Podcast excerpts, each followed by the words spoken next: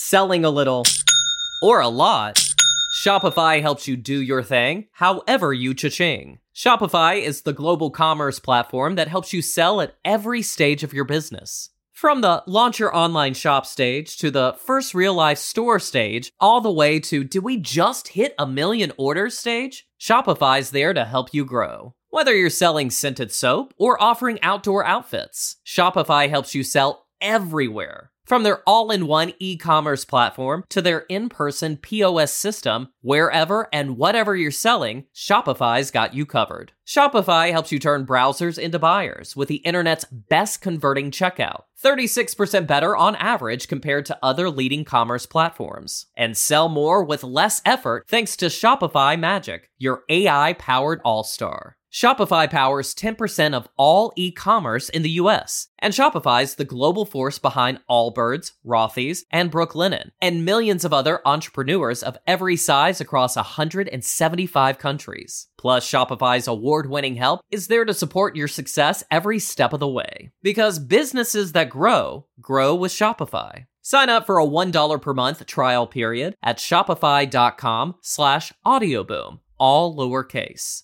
Go to shopify.com slash audioboom now to grow your business no matter what stage you're in. Shopify.com slash audioboom.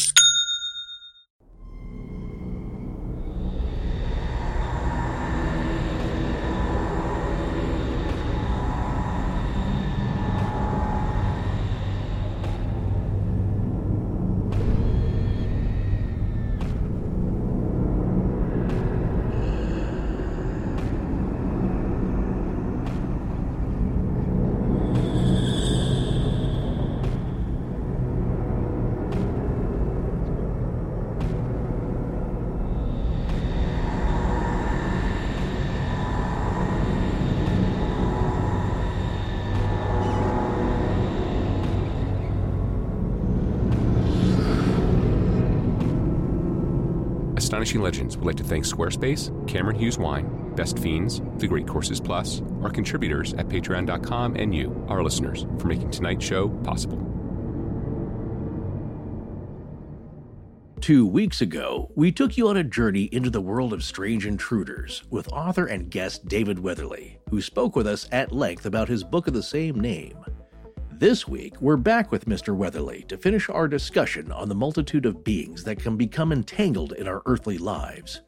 Now that the djinn, puckwudgies, and shadow people have all drifted across our transom, it's time to dive into black-eyed men, women, and of course, our old favorite, children, as well as those intruders into our world it seems would masquerade as perfectly normal-looking folks.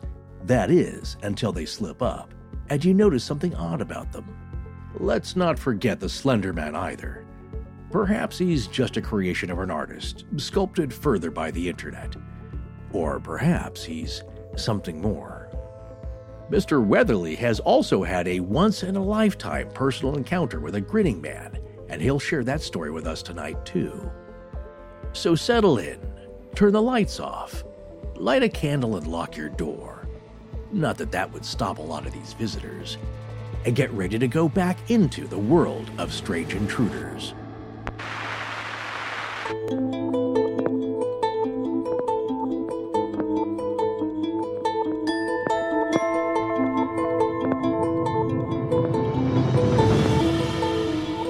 Welcome back to Astonishing Legends. I'm Scott Philbrook, and this is Forrest Burgess. Laugh all you want, but the world is changing, and I believe that these beings are going to continue to be a bigger part of it.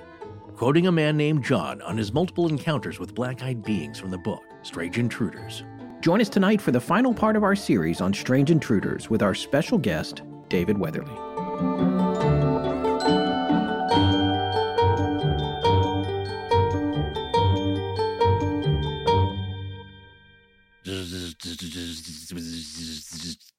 What, what, that's it? Where's the and we're back? Was it in there? Well, that was it. But see, I was saying it in the language of some of the strange intruders we're going to hear about a little bit later here. Oh, okay. Well, yeah, it does, I it does say, mean, yes, and, it does mean and we're back. So, yeah, in case there was any confusion. It does sound a little bit like uh, a character from a Rowdy Roddy Piper movie. If you haven't seen yeah. any of his uh, B-grade sci-fi films, just go get them all right now. As with quarantine, oh, there's on, no man. better time to watch When Hell Comes to Frogtown. I was talking about They Live. They Live, awesome. That is yeah. so apropos to what oh, we're yeah, but that's not him, tonight. right? He did Them. I think Them was him. And then, or was he in They Live? I can't remember. All of the, all it's, three of these are good movies. So I just remember his bubblegum comment. As weird as it sounds, that does figure in. So stay tuned, folks. Well, we are back, folks, and we got a great show tonight. So we're going to get right back into it. Two very quick announcements. One, we're working on regular ceramic coffee mugs with the new owl, but be aware that we do have insulated tumblers now with lids and everything that will keep any beverage hot or, in my case, cold for hours. Mm. Just visit the store at our website for those. Yes, and we will have some holiday stuff in there as well. well soon for those that are interested. Also, for those of you that are fans of our other show, The Midnight Library, it is back in production and continues to get more entertaining and better produced with each episode. So if you haven't checked it out already, now's a good time. And for those of you that haven't subscribed to seasons one and two, season three is now underway on a more open schedule. So look for The Midnight Library anywhere you get your podcasts. Okay, let's get into this episode. Yeah, before we start talking about the stuff we've got on the on the plate for tonight, I did want to call back to the last story from our mm. last episode with David, from his book, Strange Intruders, that we shared with you at the end of part one. That story about the Italian gentleman, Pierre Fortunato Zanfretta. That story was truly astonishing. I mean, you've got mm. giant reptiles, fifty-two eyewitnesses to a U F O, a grinning man, one of my favorites, a weird pyramid device that I guess is buried in the Italian countryside somewhere, and verifiable trace evidence in the form of depressions in the earth. And this reminded me of the Delphus Ring, where something appeared to have landed. Like Skinwalker Ranch, it was everything mm. paranormal and the kitchen sink. I'm sure there was a, a haunted sink in there somewhere in, in the villa. But look, if you don't believe any of this at all, and maybe you just love good sci-fi like we do, all that makes for a really good story. Like I said, you don't have to buy into any of this. I hope you would pay attention to the details because I think they're going to be important one day. But really, just taking it as a story, it's like, that's why it was a great story to tell. That's why you got to get this book, because the book's filled with stories like that that you may or may not have heard of. I'm going to bet most people have not heard of most of these. Uh, unless you're a real buff. But you mean buff like like you work out a lot? That's funny, because that's going to be working out and be getting buff is uh, figures into the next story we're going to read. But really, Scott, you know, sometimes they say a story has everything. Yeah, that story had everything. All the classic themes, man. I just can't believe that I haven't heard of it, and I think we need to get Rob Christofferson out of podcast retirement and bring him in to help us work this. I mean, God forgive me, Rob, if you, if well, first of all, I don't even know if you're listening to podcasts anymore. I wouldn't blame you if you weren't. But not this one. Secondly, if you've covered this story and I don't know it, forgive me. And if you haven't, uh, we got to get down to business, because I, I want to do an episode on Zanfretta. Yeah, this is a good, solid one-parter, if not two. One thing I wanted to mention, though, is, and I guess it made my ears perk up, is that these beings seem to know who Doctor J. Allen Hynek is, yeah. Rob's U F O dad, and all of ours. But yeah. It's like, no, don't give it to the president. We don't care who that is. Give it to this guy who really knows what he's talking about. It could have been several other uh, U F O researchers, but it's just funny that his name comes up. Yeah, and where's that thing now? I mean, we got, this is why we got to cover this. They buried it out in the desert or something. And by the way, it sounds like a plasmasphere you would get at Spencer Gifts. It's got a pyramid in it, and it's yeah. shooting rays out, right. But it will explain how things work. I don't know, man. It's like, the other thing is, well, it's like, it feels a little Orfeo Angelucci-ish, to make up a word uh, based on his last name. But uh, just, Angelucci-esque, yes. Yeah, esque, whatever. It's yeah. right up there with the that pancake story that Rob did on Our Strange Skies. Oh, yes. I mean, yeah. What are these super weird encounters? They're so weird. But I mean, that's what Indrid Cold is, too. He comes down in a flying yeah. lantern with a squeaky metal door. What is that about? That freaks my noodle every time it comes up.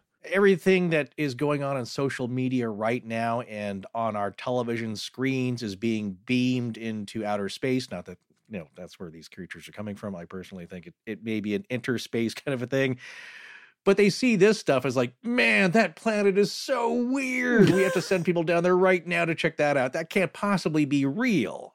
They're watching that. I mean, that person is a celebrity. Come on. Yeah.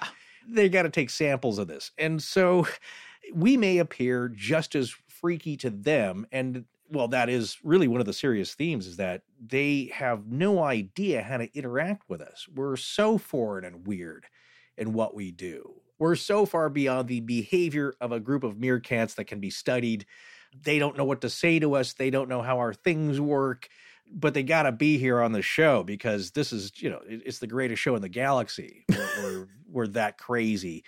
But it's interesting. Yeah, there's so many things going on here. And again, always going back to my mantra of look for similarities, that thing that was described sounds a little like the object that, I don't know if it was Commander David Fravor at the time, but some of the Navy pilots said this thing that was a giant orb that was translucent, you know, so it's round like a bubble that had a square shape inside of it. And it split the difference between two jets coming at it. Yeah. It thread the needle there, you know, so they got a good look at it. And that's what they said it looked like. Like a, uh, as far as my memory of the article goes, is that it was a shape within a shape, but a square within an orb that was translucent. Or it could have been an orb inside of square, but I'm going to go with a uh, square. Either way. I mean, it's not like one's any weirder than the other one, right? Well, I guess one would seem more aerodynamic, I suppose. But yeah, yeah, maybe so. Uh, no, that's what it reminded me of. And, and uh, then you look at the bet sphere and we got to see inside that, which was, uh, you know, one of our crowning achievements, uh, getting a peek in that.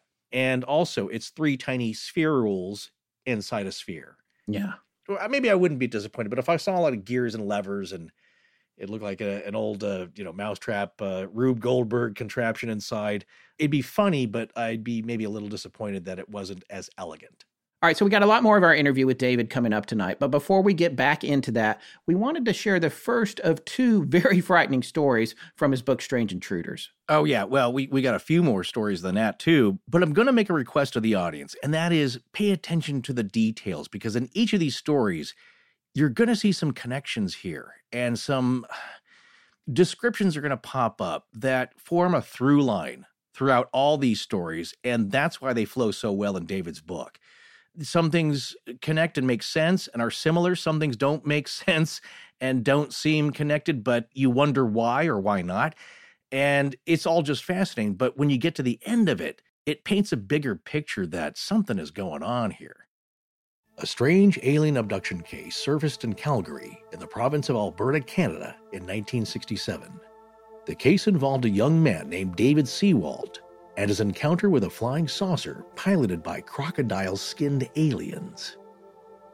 David Seawalt was fourteen years old at the time of the incident. It was November seventeenth, nineteen sixty-seven.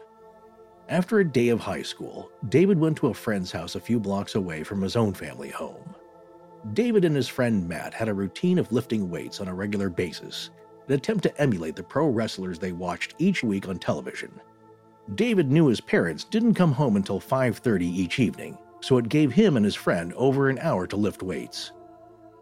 On this particular day, the boys finished their routines around five forty-five. David put his coat on, said farewell to his friend, and headed out to walk home. It was cold outside since the weather had started changing. The walk was normally a short one to his home, and this evening, David decided to take a shortcut. He took off across a field when suddenly, he heard a humming sound. At first, he thought perhaps it was a swarm of bees. He looked around and found nothing.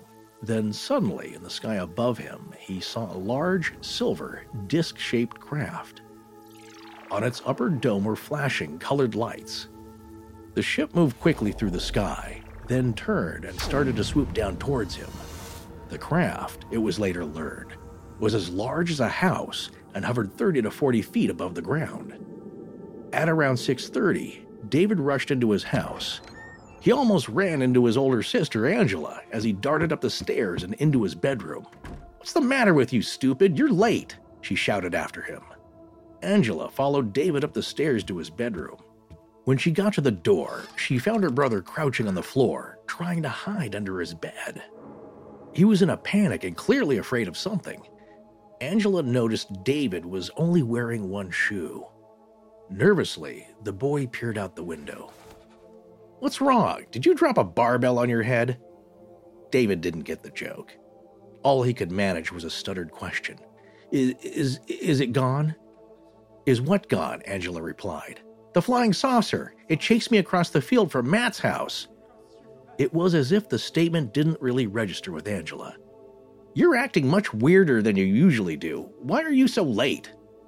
It followed me, David responded. It came toward me, and then, and then, uh, I don't remember. I was coming in the door. Angela asked David why he had stayed at Matt's house so long that night. But I left there at a quarter to six, like I usually do, he answered. David told his sister about the flying saucer he had seen in the field and how it swept down towards him, causing him to run the rest of the way home. When Angela pointed out that he should still have been home a mere minutes after leaving his friend's house, David could not understand where the missing time had gone or why he couldn't remember anything else. Somehow, he had lost half an hour. As to David's missing shoe, it was later discovered outside, along the road. Likely, he had lost it in his frantic run to get to the safety of his house. Angela realized her brother had experienced something strange, and she pushed him to tell their parents about the sighting. The Seawalts were unsure about how to handle the situation. They knew their son was not prone to making up stories or telling lies, but this was well outside the norm. David's sighting of the flying saucer and his loss of time proved to be just the tip of the iceberg. In the days following his encounter, David changed. Normally, he was a calm young man, good-natured and easygoing. Suddenly, he became very nervous. He was constantly looking about as if he was being followed. He jumped at sudden noises. Movements in his direction made him uneasy. Additionally, he experienced dizziness and disorientation. The Seawalts were at a loss as to how to help him. Then, while listening to the radio one night, they heard a program hosted by a U F O investigator. The investigator, W K Bill Allen, paid a visit to the Seawalt home a few nights later. He spoke with Angela and interviewed David extensively, trying to note every detail the boy could remember. After he left, David felt calmer, and the whole family believed that at least they had done something. The family returned to a normal routine, but it only lasted five months. The quiet was shattered one night in April when David had a horrible dream. He struggled in his sleep, thrashing about and moaning loudly as if he was in pain. When a family member was finally able to wake him, he quickly stated he remembered what had happened to him. "Call Dad," he said. "There were monsters," he said, and they had taken him aboard the flying saucer. Bill Allen was called back to the family's home. Allen began working with David and the family to help get to the root of what David had experienced that November night. He suggested a series of hypnotic regressions to help the young man recover his lost memories of the incident. Allen enlisted the help of a dentist named Doctor Kimball, who was very well versed in hypnosis. Kimball used hypnosis frequently to help his patients, and he had worked with Allen on other cases. Kimball, with Allen present, began to take David through the standard relaxation stages to induce a hypnotic state. He guided the boy back to the night in question, November seventeenth, nineteen sixty-seven, taking David through some of the memories of his time after school with his friend Matt. Kimball brought David to the moment in the field when he saw the saucer. Suddenly, the hypnotized boy could not answer any questions. His legs began to shake violently, and fear racked his body. The doctor calmed the boy and brought him back out of the trance. Subsequent sessions only led to the same results. Once the young man recalled seeing the silver saucer in the sky, he became immobilized with fear, and no further information could be obtained. Allen was now even more convinced that David had experienced something traumatic on the evening in November. After several sessions, Doctor Kimball decided to alter his approach. A different technique, he reasoned, may be needed to get beyond David's terror. The doctor suggested that David view the entire incident as though he was watching it on television, reminding him that he had never been hurt watching television and that nothing could possibly harm him now. Allen and Kimball called in a psychologist from the University of Alberta, Doctor Masson, to assist with the sessions. Under deep hypnosis, and now just watching the events that had happened, David was able to answer questions about what had occurred in the field. The boy reported seeing a large silver saucer in the sky above him. The craft had colored lights all around it. He reported seeing blue, red, green, pink, yellow, and orange lights all coming from the ship. When asked what happened, David said an orange beam shot out from the bottom of the craft and shone on him. Pressed for details of what happened when the light hit him, David said he felt like he was in a trance and couldn't move. Next, he felt the beam pulling him, causing him to rise up off the ground. The light pulled him all the way up and took him inside the flying saucer. Inside, he reported, were monsters. The doctor asked David to describe the beings that he was seeing. They're scary. They have eyes that go around the side of their heads, and they only have holes where their ears and nose should be. They're brown. They just keep staring at me, not saying anything. How many monsters are there? The doctor asked. David replied that there were two. The doctor also asked the young man to describe what kind of clothing the creatures were wearing. The boy reported the creatures were not wearing any clothing at all, and they had rough, brown skin like that of a crocodile. The hypnotists then asked David if the beings also had a back like a crocodile. I never saw their backs, the boy replied. Further questions revealed the creatures were about the size of David's father. They didn't seem to express any emotion, not anger or happiness, just a cold stare. The aliens placed David on a low cot and undressed him. They then proceeded to take him down a hallway into another room. Here, bright lights covered the ceiling. David then described what has become very typical in abduction scenarios. He was placed on an examination table while the crocodile beings worked around him. They made buzzing noises David believed to be the sound of them communicating with one another. The creatures only had a small slit where a mouth would normally be. In the brightly lit room, the aliens continued to examine the boy. He's lifting my head up. He's lifting it up. He looks at my hair and my eyes and my nose. Despite the deep hypnosis and the detached view, David was clearly having difficulty recounting this portion of his experience. At this point, David reported that he believed four of the creatures were present. Further into the hypnosis session, David reported the creatures did something else. They put this thing over me. It's a grayish color, and they just throw it over me, and then this great big, huge, orange-colored light comes down and is shown on me. Then one of them took sort of a needle. It's gray. It's small. He sticks it in my arm. After the examination, the creatures dressed the boy and wheeled him to another part of the ship. They placed him in the orange beam of light, which transported him down to the field where he had been snatched. It was at this point David ran back to his home in a panic. All memories of the incident and the aliens lost, until his dreams and sessions with the hypnotists revealed his experience with the crocodile aliens. Whoa. I mean, it's okay. Firstly, it's hard for me not to yeah. think of a giant crocodile type alien as being a little bit comical. Like I, I, I would be both petrified, but I might have to do one of those things where I laugh a little bit and it seems like I'm trying to cough, like uh, my lips yeah. shoot out because I'm like, okay. But at the same time, it's terrifying. right, right. You know, it depends on how good they look. Do they really True. look like crocodiles, or do they look like a dude wearing a, a really ill-fitting costume? Well, here's my point that you just reminded me of. Do they have a snout like an alligator or crocodile? That adds to the comical and also frightening because it's filled with sharp teeth.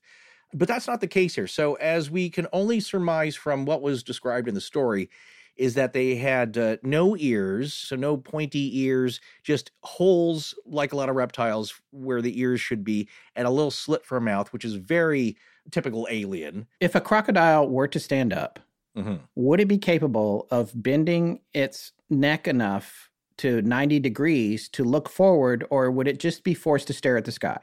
You're and then, like a real, how does it talk up, to you? Yes. Yeah. So it just, you know, there's some questions there or whatever. A couple of points here. One, the buzzing I mentioned, yes. that was the language somehow, or maybe that's just what David heard. Yeah. But in addressing your point about what can they do? Do they have snouts? What do their faces look like?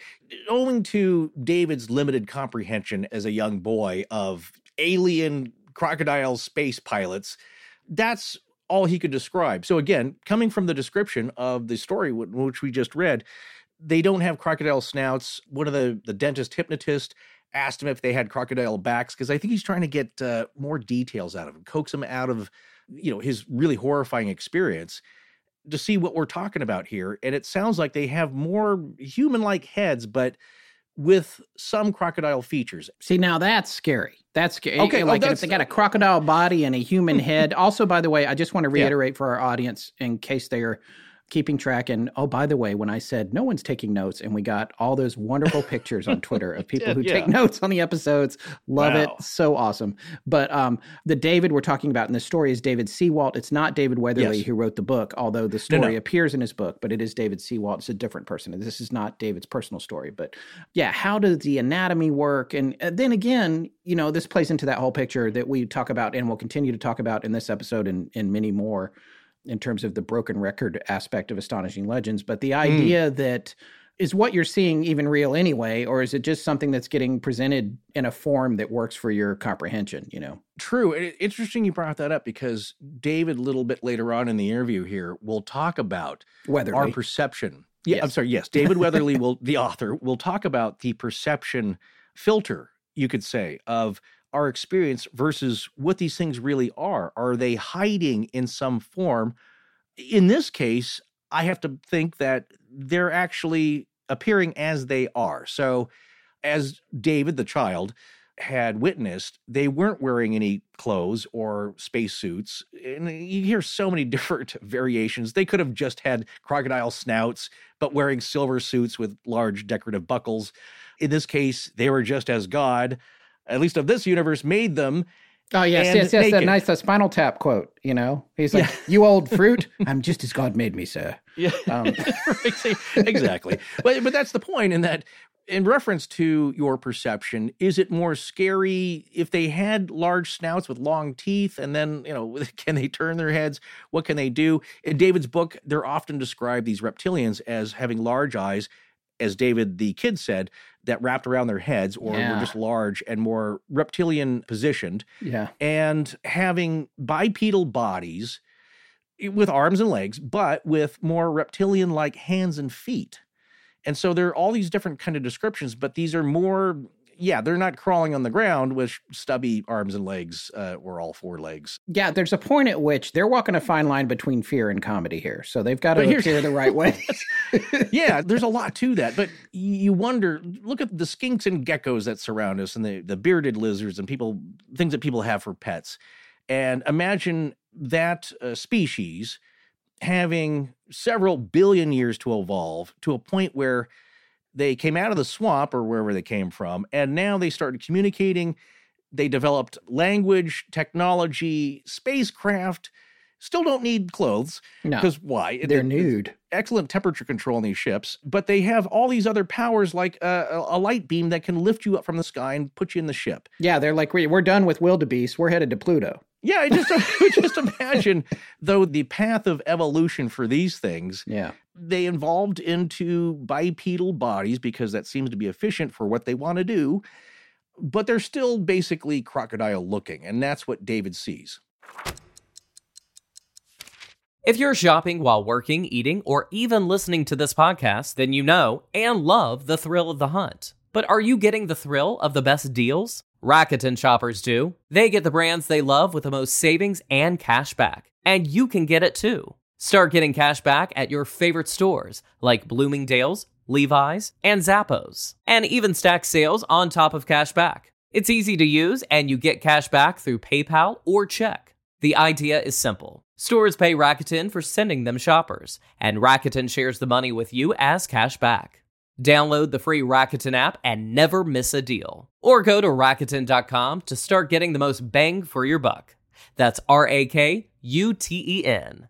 Selling a little or a lot, Shopify helps you do your thing, however you cha-ching. Shopify is the global commerce platform that helps you sell at every stage of your business. From the launch your online shop stage to the first real life store stage, all the way to did we just hit a million orders stage? Shopify's there to help you grow. Whether you're selling scented soap or offering outdoor outfits, Shopify helps you sell everywhere. From their all-in-one e-commerce platform to their in-person P O S system, wherever and whatever you're selling, Shopify's got you covered. Shopify helps you turn browsers into buyers with the internet's best converting checkout. thirty-six percent better on average compared to other leading commerce platforms. And sell more with less effort thanks to Shopify Magic, your A I-powered all-star. Shopify powers ten percent of all e-commerce in the U S, and Shopify's the global force behind Allbirds, Rothy's, and Brooklinen, and millions of other entrepreneurs of every size across one hundred seventy-five countries. Plus, Shopify's award-winning help is there to support your success every step of the way. Because businesses that grow, grow with Shopify. Sign up for a one dollar per month trial period at shopify.com slash audioboom,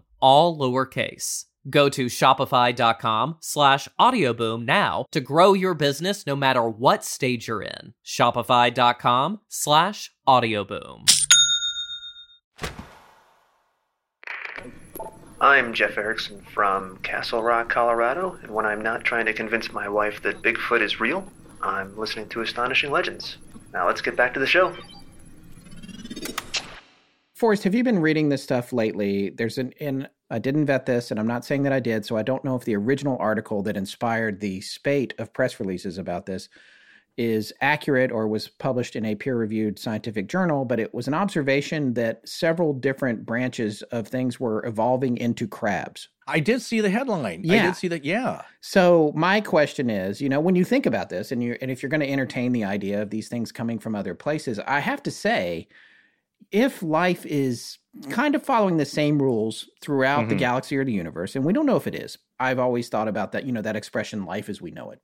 But if it is following the same rules, it yeah. does seem like the reptile development is going to be a little bit tougher and maybe better suited to moving forward and having more abilities of self-preservation and all that sort of thing as right. you go out to conquer the universe or this branch of the Milky Way, whatever's convenient. What are you saying? Are, are you saying that physical form should develop where it's easy to make things or control things rather than just uh, eat things in the swamp? Well, I don't know. I'm just saying we're all soft and gooey and not yeah. really equipped for deep space travel. It seems like ah, reptile might be a better thing. I mean, of course, you have to bring along a lot of mice and things to eat, but like still. No, that's a big question and such a vast array of colorful characters from outer space, and that grays, the thinking is, is like, well, you don't you don't need all that rough and tumble uh, physical element to yourselves, so your bodies shrink down. You got a big brain and big eyes, but the mouth and verbal communication is not so important, so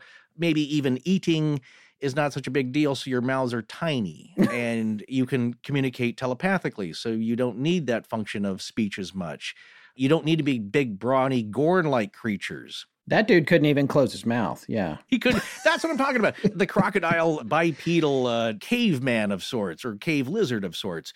But here's what I've come to learn in the development of my thinking, having done all these shows and, and research now, is that there's room for every bit of weirdness. There's all kinds of creatures, every description you can think of, Uh, that we can possibly imagine, and maybe it's just us and our colorful imaginations trying to filter all this stuff, but if these things are described as they truly are, then there's no limit to the types of creatures that are out there or can evolve from something somewhere. I'm poking a little fun because this is rife with uh, comedic opportunities, but sure. by the same token, the same kinds of far-out things were proposed by Terry Lovelace in his story, and that's one of the most frightening and serious stories I've ever heard. So, right, right. By the way, I'm not trying to belittle David Seawalt's story. It's right. a little bit of gallows humor, I guess. There are several lines. Look, even in our own science fiction, you have uh, District nine prawns, as oh, they call yeah. them, uh, which that are shrimp. like, and those are more insectoid slash reptilian type creatures, probably more bug-like. In Arrival, you have more cephalopod. You know, that's another theory, uh, is that they're from outer space. They're from somewhere else. They're very smart. They only live a few years under the water, so they have to be very smart, very fast. And we're starting to wonder about where some of the creatures that are on Earth now uh, have come from. So long, and thanks for all the fish. Yeah, just you got to wonder if there's got to be other planets. And this is another thing I was thinking about when watching the the documentary very recently called Phenomenon twenty twenty. James Fox, I believe, is the director. Excellent documentary on the U F O phenomenon with major cases, very straightforward and just just totally fascinating. And I just thought, like, you know, once you get done watching it, you just wonder, it's like, man, if you don't think that there are U F O craft out there of some kind and life from at least other planets, if not other planets, then maybe our own uh, multiverses here and uh, John Keel's haunted planet and our own haunted psyches, you're kind of on the outside now. Yeah. You must be really in denial. And and no offense to people who still don't believe in any of this, because I can understand that.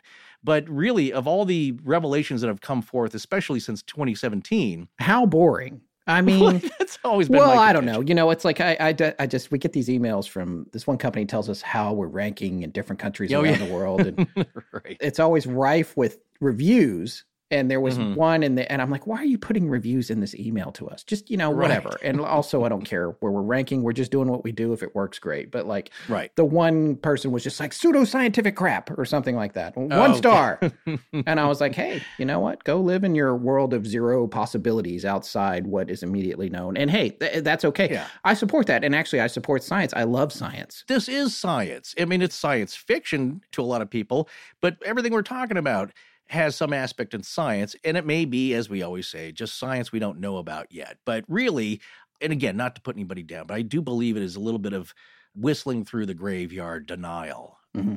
when you won't even entertain the possibility of there being anything out there that isn't just mundane. Yeah, I agree. I agree. Look, after we've talked about all these stories, it's frightening. It's weird, but I think it's important to just consider it. At least it's fun for us. And as we'll see, sometimes it's a, a lot more than just fun.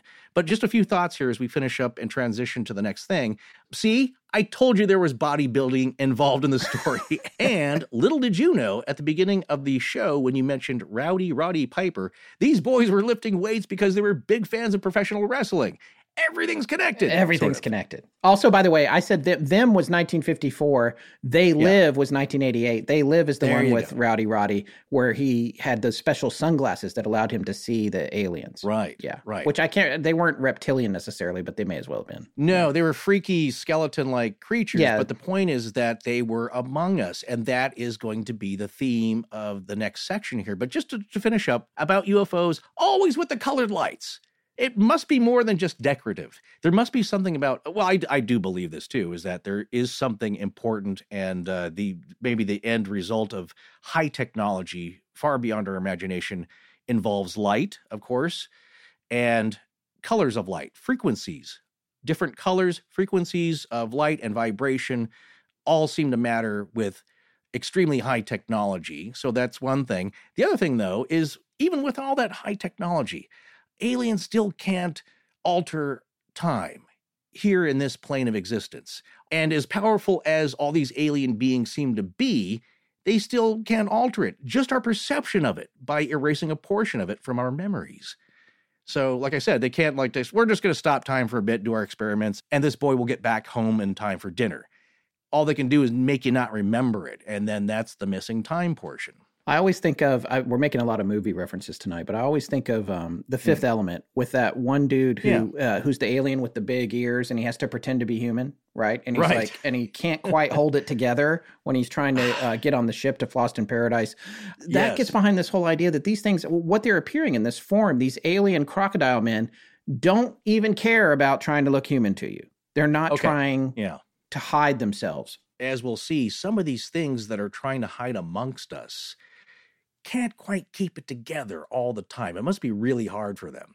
Or they they try and they don't have uh, the wherewithal and the technology to be able to do that. And maybe that's not their fault. Maybe that's the rule from the uh, the powers of the universe here. But look, alien crocodile men don't seem to be trying to take on human form. They have no fear of being themselves or need to hide their form. They can exist freely in their own environment and apparently can easily control ours. But this next story from a retired computer expert named John shows that there may be reptoids or reptilian beings that are trying to hide amongst us as humans and not being totally successful at it. Now, are these reptilians hiding in plain sight related or connected to their high-flying cousins? Or are they a physical form of a supernatural being like the ancient jinn? And the real question is, why are they trying to appear human? What are they playing at? For several years, in the early two thousands, I lived in a house just outside of Dayton, Ohio. It was a quiet area, mostly working-class people, and the houses were pretty reasonable cost-wise. I was living on a street where most of the homes had a good-sized yard. The people mostly kept to themselves, but would speak to you if you were outside in the yard or walking around. I had a huge front yard, and it seemed like I had to mow it constantly. I would often speak to my next-door neighbor on a casual basis. He had a small plumbing company, and honestly, we didn't really have anything in common. My background was computers, and he wasn't interested in that at all. Still, he seemed to know everything about the neighborhood.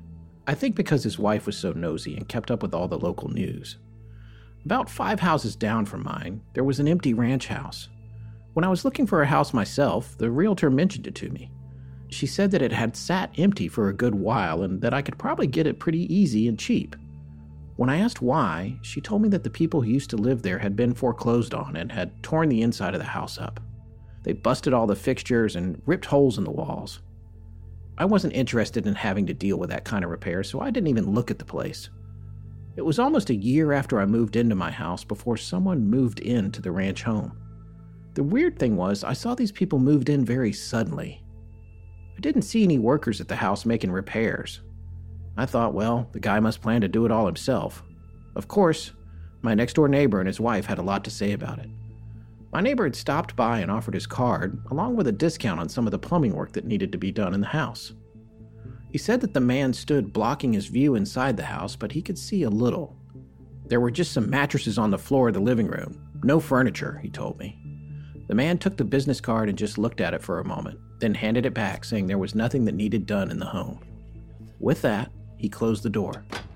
I started seeing the new people on a regular basis when I was out walking my dog.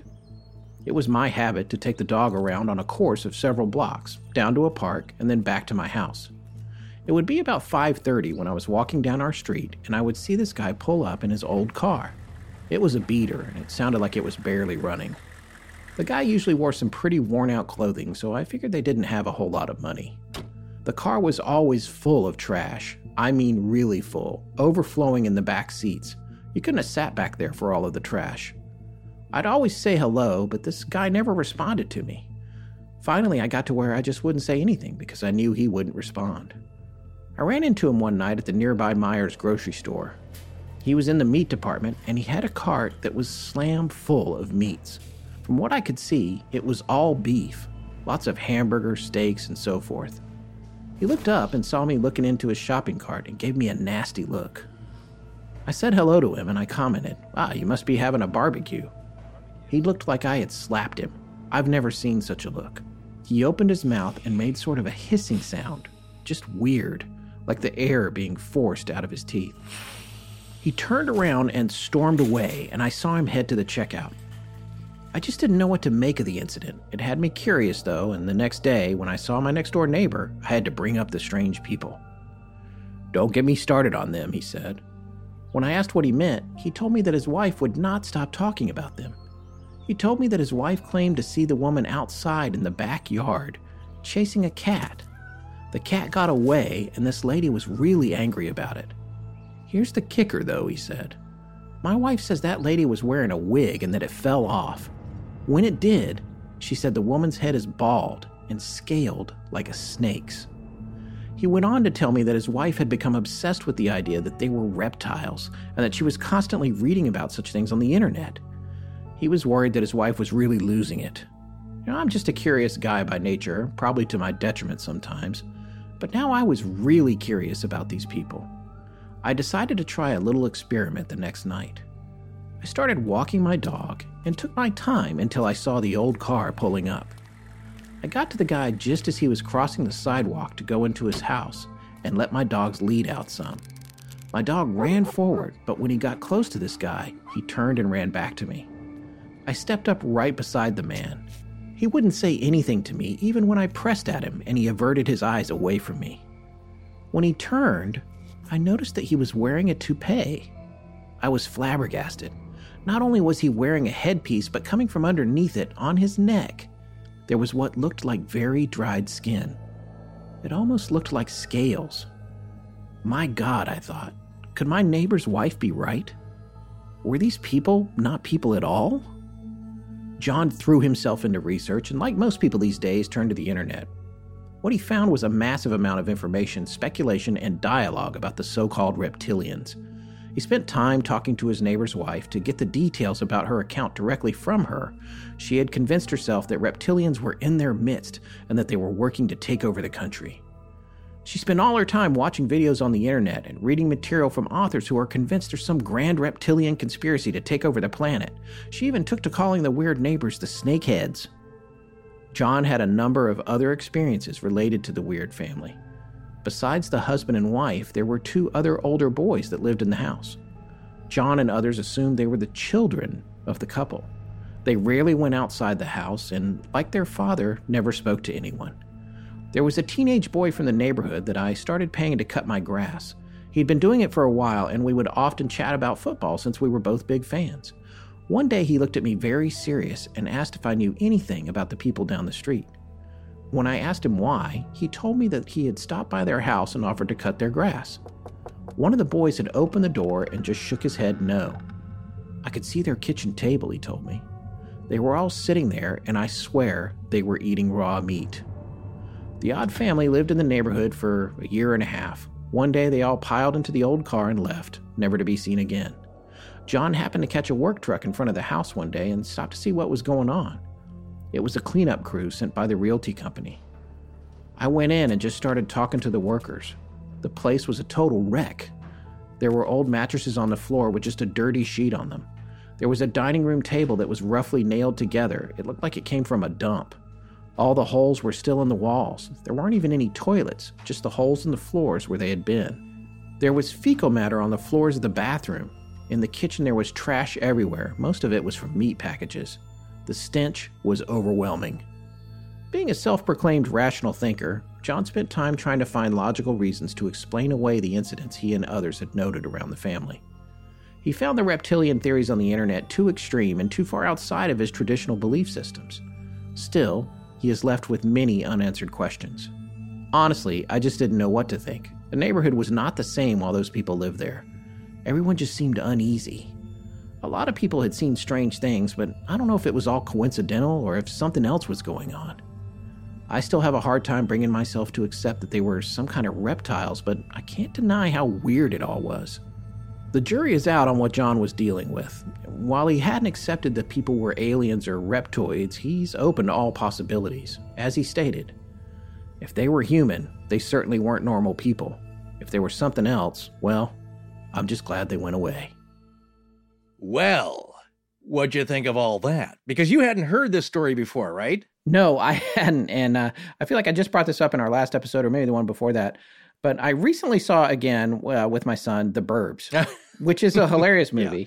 Lots of movies tonight. I apologize for all the movie references, mm. but uh, it's old school Astonishing Legends. I'm fine with this because what we've been discussing, this is just a big movie to a lot of people. Yeah. This is science fiction here. Yeah, but I mean, The Burbs, the thing that, you know, no spoilers, but it's about weird neighbors. And yeah. But my point is just like the idea that the whole neighborhood is, and you know, things can get out of control. And anyone who's been on uh, that one website, which I don't want to get sued for, so I'm not going to say their name, mm. but the one that you okay. can only be on in your local neighborhood, which I was I on for a while, before I completely deleted it because everyone on it is constantly freaking out about everyone else that ever does anything outside of their house. So I remember like the thing that made me leave that place was yeah. a whole giant discussion about all these people going to visit a drug dealer and they were parking on this street and yes. walking through the woods and there was a billion people doing this and it was clear they were going in there for some kind of clandestine meeting and turned out it was just overflow parking for the church that was on yeah. the other side of the empty lot.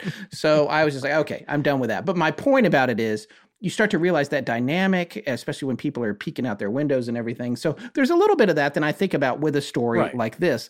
But by the same token, this is a lot of freaky stuff and a lot of freaky details. However, on the other hand, you and I both know that stories like this get out of control, things get added, you know. Sure, it's sure. definitely weird enough that I'm going to keep thinking about it for a while. Oh, yeah. No, this is one of my favorite stories from the book, I think, because it is so detailed. It went on for a while. And yes, you're hearing it. Well, I guess David, uh, it was relayed to David Weatherly from this person, John. And I think in some of these cases, David Weatherly had gone back for additional investigation to, to follow up with people and interview them. I'm not I'm not sure about this case, but I, I think in some of the other ones as well. So this one, you had some other confirmations. Yes, you have the bewitched Gladys Kravitz, nosy neighbor type, but she sees a lot more, and I don't know what's freakier, seeing uh, Samantha or Tabitha from Bewitched performing some magic where things are floating through the air, or realizing in a very real way that maybe your neighbors aren't completely human, because that's a frightening aspect of it. I mean, let me put it this way. There's some other stories in the book that are much more frightening, I think, because they can affect you physically, emotionally, mentally, psychically, and that can last for years, maybe for the rest of your life. But in this case, like, this is just more disturbing, and it leads to a lot of questions. I know where there's a house like this that fits the bill. I don't know anything about the people in it because I haven't seen them, but the house itself fits the bill of this perfectly. Right now in High Point, North Carolina, I know exactly where it is. Mm-hmm. They keep livestock in cages on the back porch. So there's there's some interesting stuff going on, and it's run down, yeah. and it was a foreclosure, or it's about to be. And so it's like, ooh, what's going on in there? I don't know. Yeah, but I haven't seen the people, so yeah. I can't say anything about them. Uh, I referred to this before, the old Tom Waits song, like, what's he building in there? Yeah. What's he doing? He's got a dog. Nobody visits. So, yeah, you, you have these uh, scenarios and uh, – that's a great reference. This doesn't, it is pretty good. But there isn't this collective things getting out of hand in a in a weird Twilight Zone kind of way with, right. a, with a, you know, a, a weird neighborhood. This is one guy's experience that seems to be, if you believe him, confirmed by other people in the neighborhood. And they're not all getting on board with this. And the other thing I'll, I do like about John's approach is that he still can't say what's going on. He's just weirded out by this. Yeah. And he's trying to be rational about it. But this is such an irrational event. Like, look, that was so, well, science fiction. It's like the T V series V. Yes. Although the two thousand nine version, Morena Baccarin's outer covering was a lot more appealing. I, uh, I, I yeah, remember. I like, just remember Robert Englund from the original. So yeah, that's right. Uh, Freddy yeah, Krueger is an alien. Yeah, I think it also blows people away. Now you could argue that, uh, well, that's what people's imaginations are running to, is just sci-fi and pop culture, and we've heard all these stories. So when you see something weird, that's what you're imagining. On the other hand, it's like you can't assume that really with everybody, unless it's also some weird subconscious psychical thing going on in a group hive mind, and then you're back to the woo, okay? But here, quickly, Scott, let's go over some of the similarities between the crocodile aliens and uh, these neighborly folks. You know, aside from having a leathery, scaled, lizard-like skin appearance, I see actually more differences than similarities between these crocodile aliens and the snakehead neighbors. One, the snakehead neighbors had crappy transportation, of course, in the form of a beater car with all the garbage inside.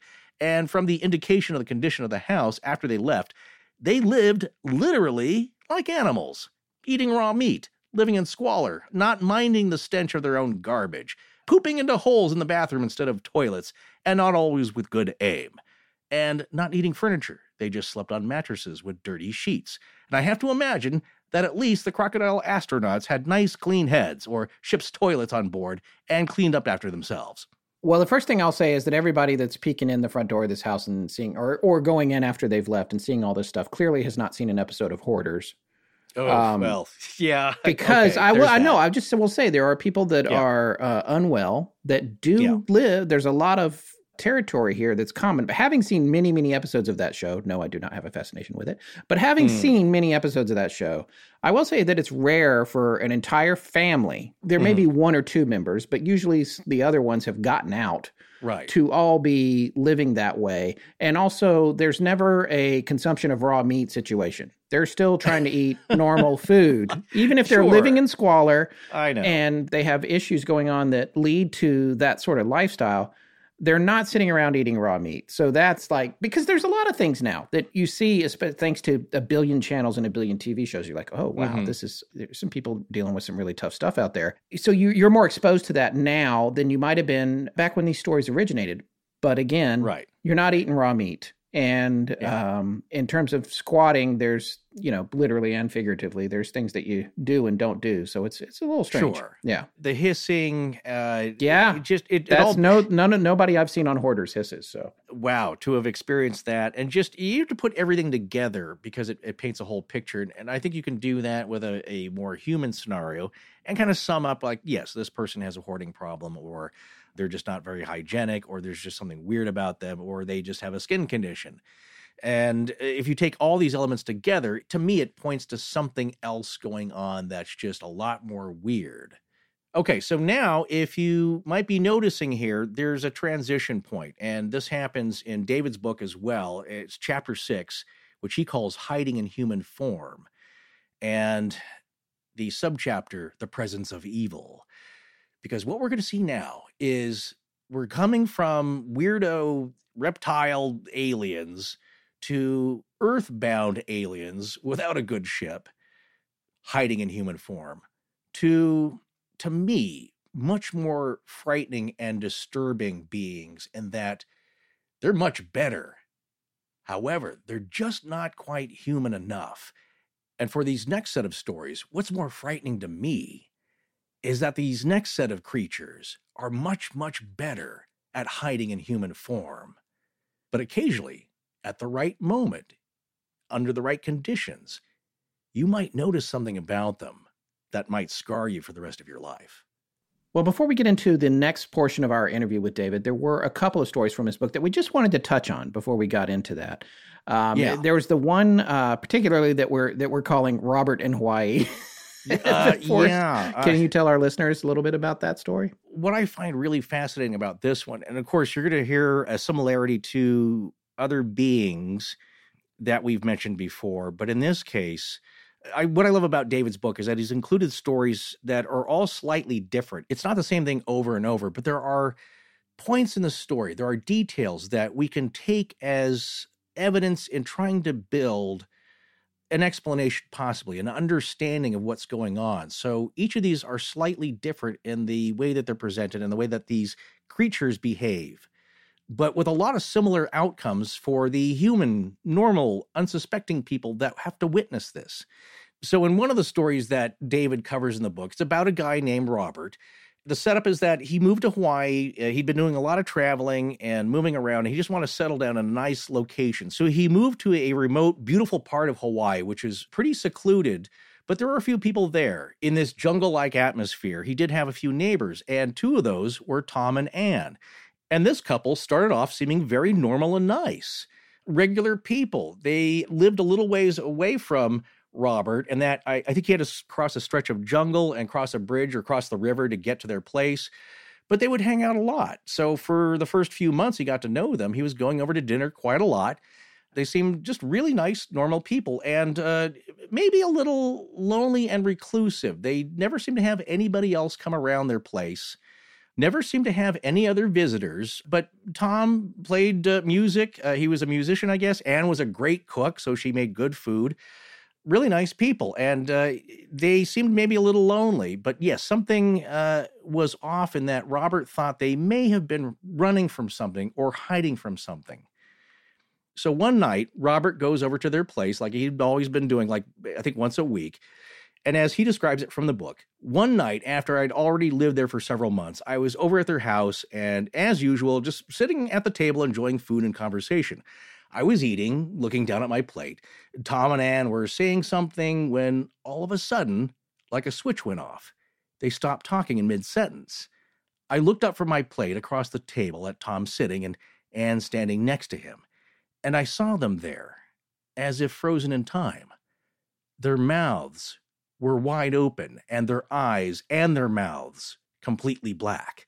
And I don't mean normal black. I mean a deep, empty black.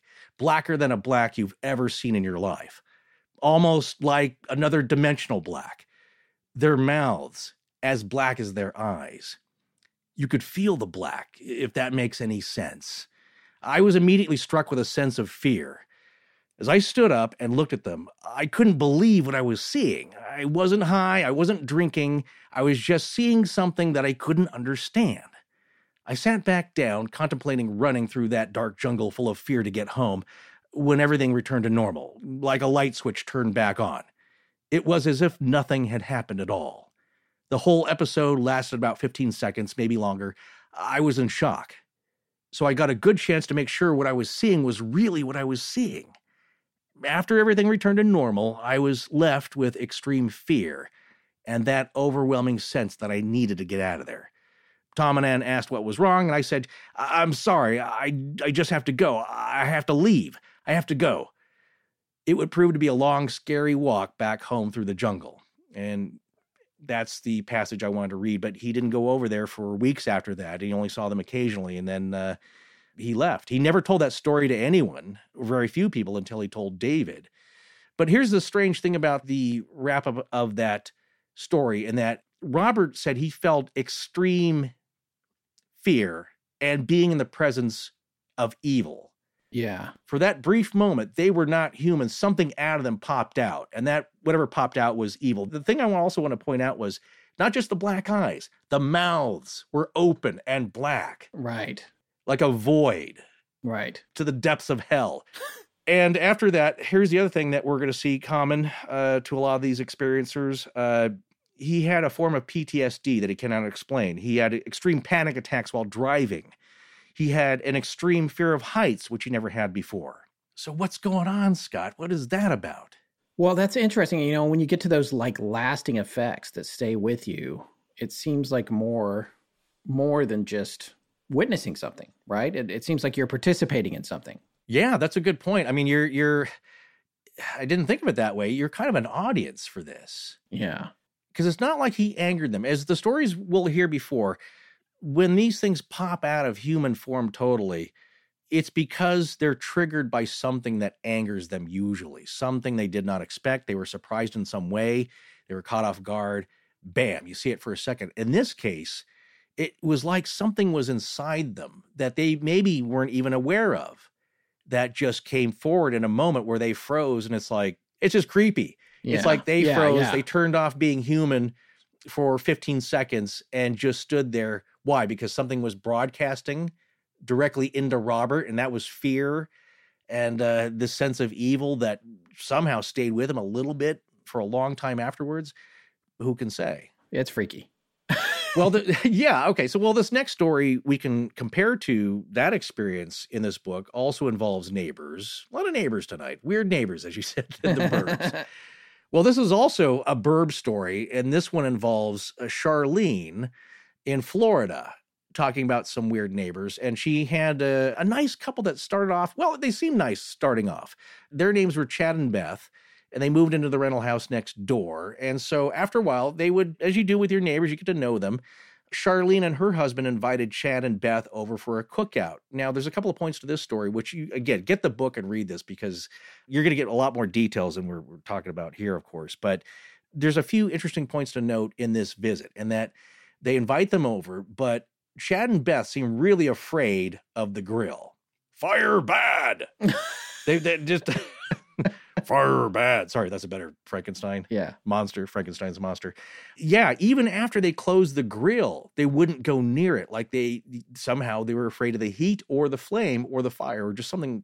They wouldn't go near it. So they started to act really weird. And then what would happen is that Beth would start coming over to Charlene's house during the day. Just a visit. There wasn't any point to the visits, and she rarely said anything. So yeah. Charlene found that really weird. The only thing she would do is look around the house, like staring at everything. Yeah, that's weird. Is she taking notes on human behavior and human items? Possibly. But here's another weird incident. The cat comes out of the bedroom, and Beth reacts really uh, sharply, you could say, to this thing. Gives it a really dirty look and, and almost like a hiss uh, with her eyes. The cat freaks out, runs back into the bedroom. And Charlene's wondering what's happening, but Beth stands up, doesn't say a word, and walks out of the house. So Charlene tells all this to her husband, and they we, we got to go over and talk to them. You know, the husband's now like, uh, what's their deal? Yeah, yeah. And they go over there, and uh, they hear all these weird noises like crashing and banging, like things uh, smashing against the walls and all these very strange noises. Then they just show up at the door. The door opens. They're standing side by side. And uh, they're acting like nothing's happening. And I think uh, that's when Charlene asked them, like, oh, I'm sorry. I just want to apologize. You know, were you afraid of the cat? I didn't realize you were afraid of cats. The husband, Chad, shoots Beth a really nasty look, like he's really angry now.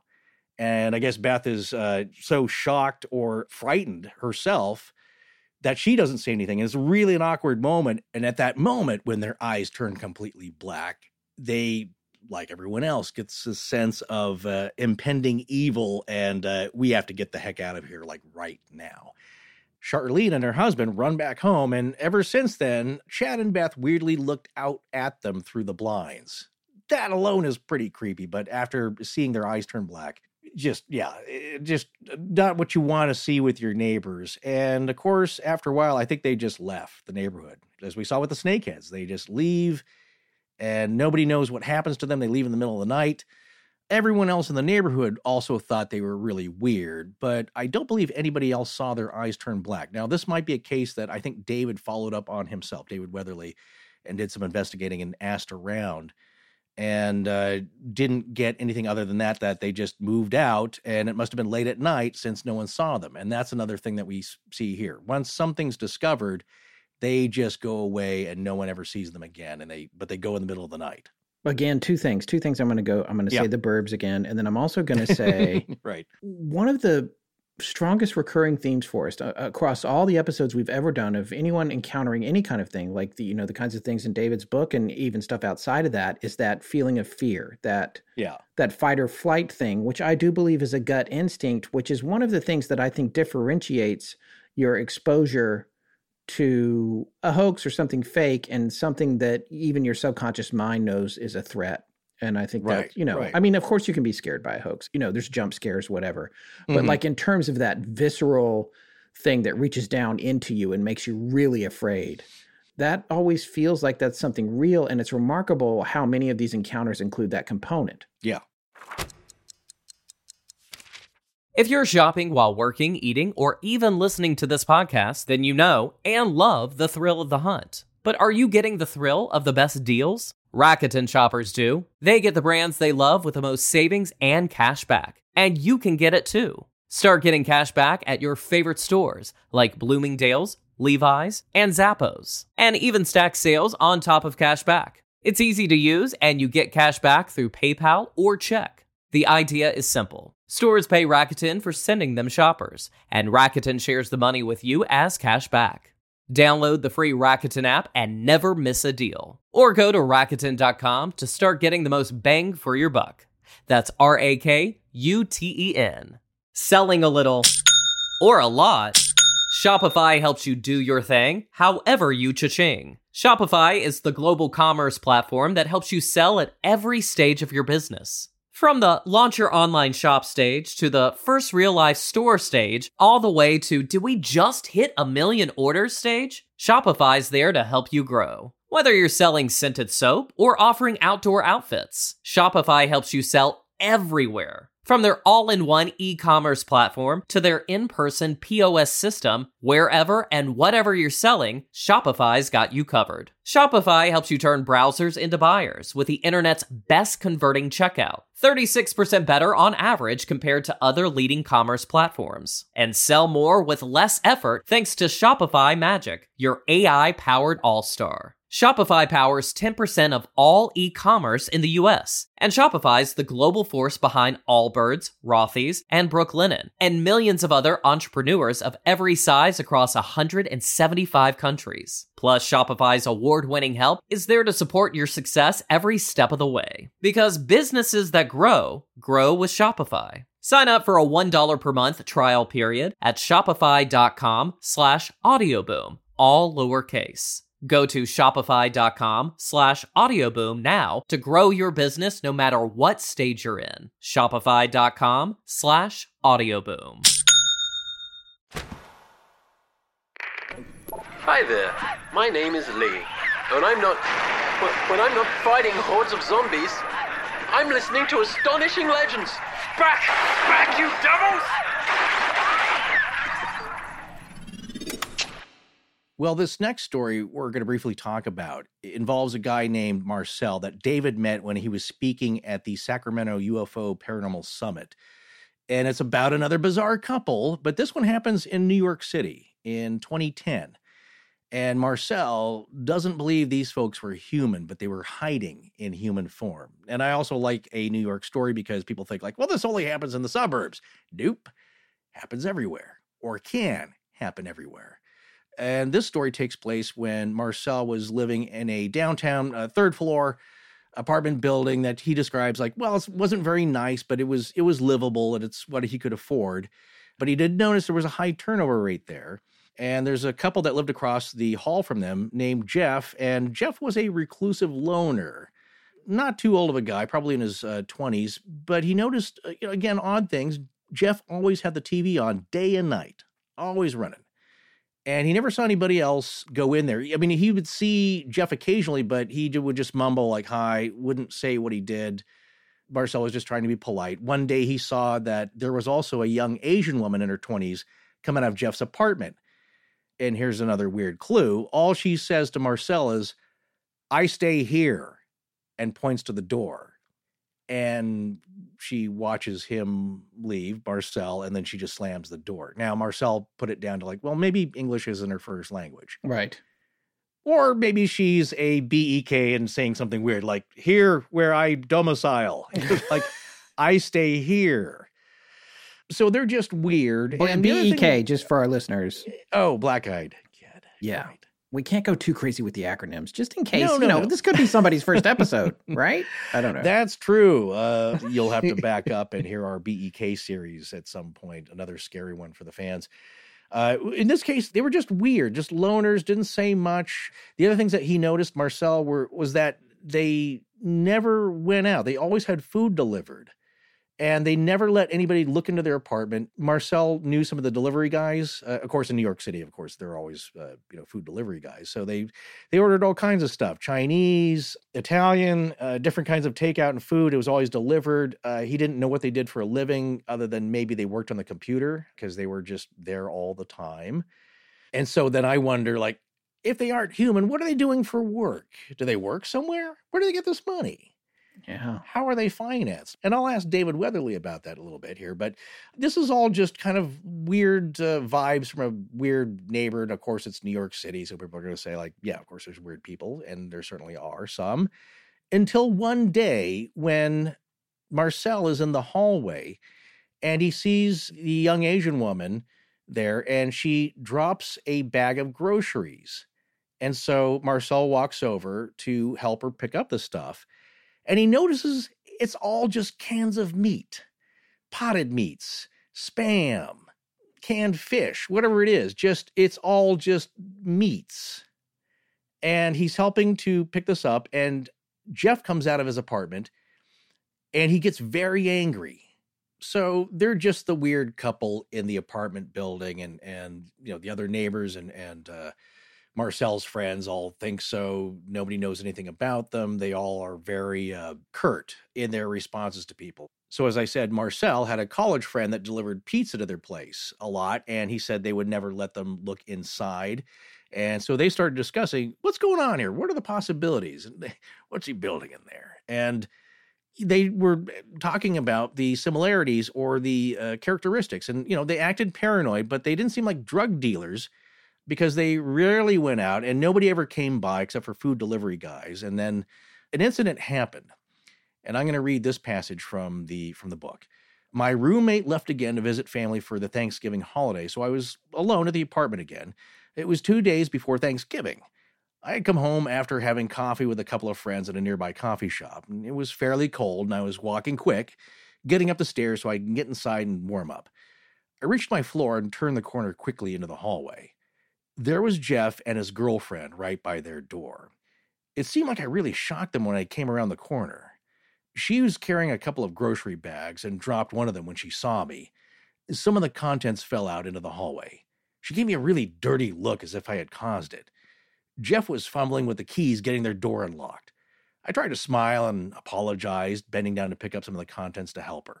It was all different kinds of canned meat. I mean, there was nothing else. No bread, no household items, just a bunch of cans of meat. Spam, potted meat, deviled ham, canned fish, you name it. Just as I was trying to help pick the stuff up, Jeff turned, looked down at me, and said in an angry tone, "Just leave it, she'll get it." I looked up at him, and I swear in that moment his eyes were solid black, no whites in his eyes at all. I realized that the girl was staring at me too, and when I looked over at her, her eyes were solid black, just like his. I was pretty close to her because we were both bending down picking up stuff. There's no way it was a trick of the light or anything. I just stared at her and looked at those solid black eyes. It was the most disturbing thing. While I was looking at her, I saw her eyes turn back to regular, brown eyes with whites around them. It all must have happened within a few seconds. Suddenly, Jeff had the door open, and they both rushed inside, leaving some of the canned meat on the floor in the hallway. I got into my apartment as quick as I could. I was really shaken up. I had called some of my friends who I was going to see for Thanksgiving, and they'd offered to let me come over and stay a couple of days, and now I decided to take them up on it. I quickly packed a bag and left. When I left the apartment, I noticed that all the canned meat was gone. Perhaps they had slipped out and picked it all up. Well, that's that incident, but that's not over for Marcel, because weirdly, as the story goes, he noticed that there was a side effect, as we mentioned before, as with a lot of these cases. But getting back to this passage and the aftermath of the experience, Marcel said he had a diet heavy in meat, but after this, he couldn't stomach it. As he says, the first thing was that right after seeing the weird-eyed couple, I got sick eating some fried chicken. I was sick throughout the whole holidays. It was tough. I thought it was a case of food poisoning, and it took me several days to recover. I was hardly eating during that time because I just couldn't keep anything down. So what happened after that was that he tries eating regular meals, which is fine unless there's meat in it, which makes him immediately sick. To this day, he has to be a vegetarian, and he doesn't want to be. He's like, he said, I don't, I didn't intend to be a vegetarian. Uh, he says uh, beef, pork, fish, it all makes me sick now. So I've become a vegetarian, even though I didn't want to.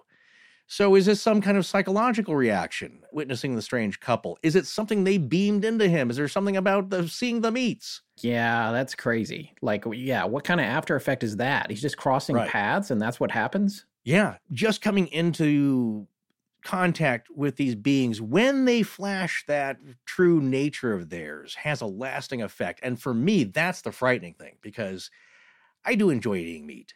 And uh, I don't want anything about my life to change, really, for the negative. And and with all these people, there's something weird. And it could be paranoia. It could be, uh, as we saw with Robert, a fear of heights now, or panic attacks while you're driving. These aren't good encounters, although I desperately would love to see that just visually, just for the experience, but I don't want all the other side effects. But one last point here with this story is that it seems, as in the case with Charlene here and also Marcel, when they get angry, and these types of beings, maybe not like the ones that come from the Hawaii story, but these beings, when they get angry, they drop their guard, and that's when their true nature comes out, and they get really, really angry. And as Marcel wraps up his segment here, he says, I think their anger made them drop their guard. I don't think they were human, but they were hiding in human form. I hope I never experience something like that again. Well, this seems like a good time to get back to our interview with David Weatherly and see what he has to say, not only about that story, but some of the other ones we're going to talk about tonight. Okay, so as we transition from learning about plain old crocodile reptilians piloting U F Os and performing medical checkups, we then learn of possible reptoid or reptilian creatures trying to pose as human beings and, and blend in with our society as best they can, but not totally getting it down. But as creepy and scary as the thought that there are technologically superior reptilian aliens flying around and abducting unsuspecting humans, I think even more creepy and disturbing is the thought that there are reptilians, it seems, that are advanced enough that they can affect human uh, coverings, you know, human skin. But what is their purpose with this? Are they just a bizarre unknown species from somewhere else, uh, just trying to survive in our world, or are they studying us? Or Are they just biding their time until their race can make their presence known to humanity as our overlords in their plans for world domination?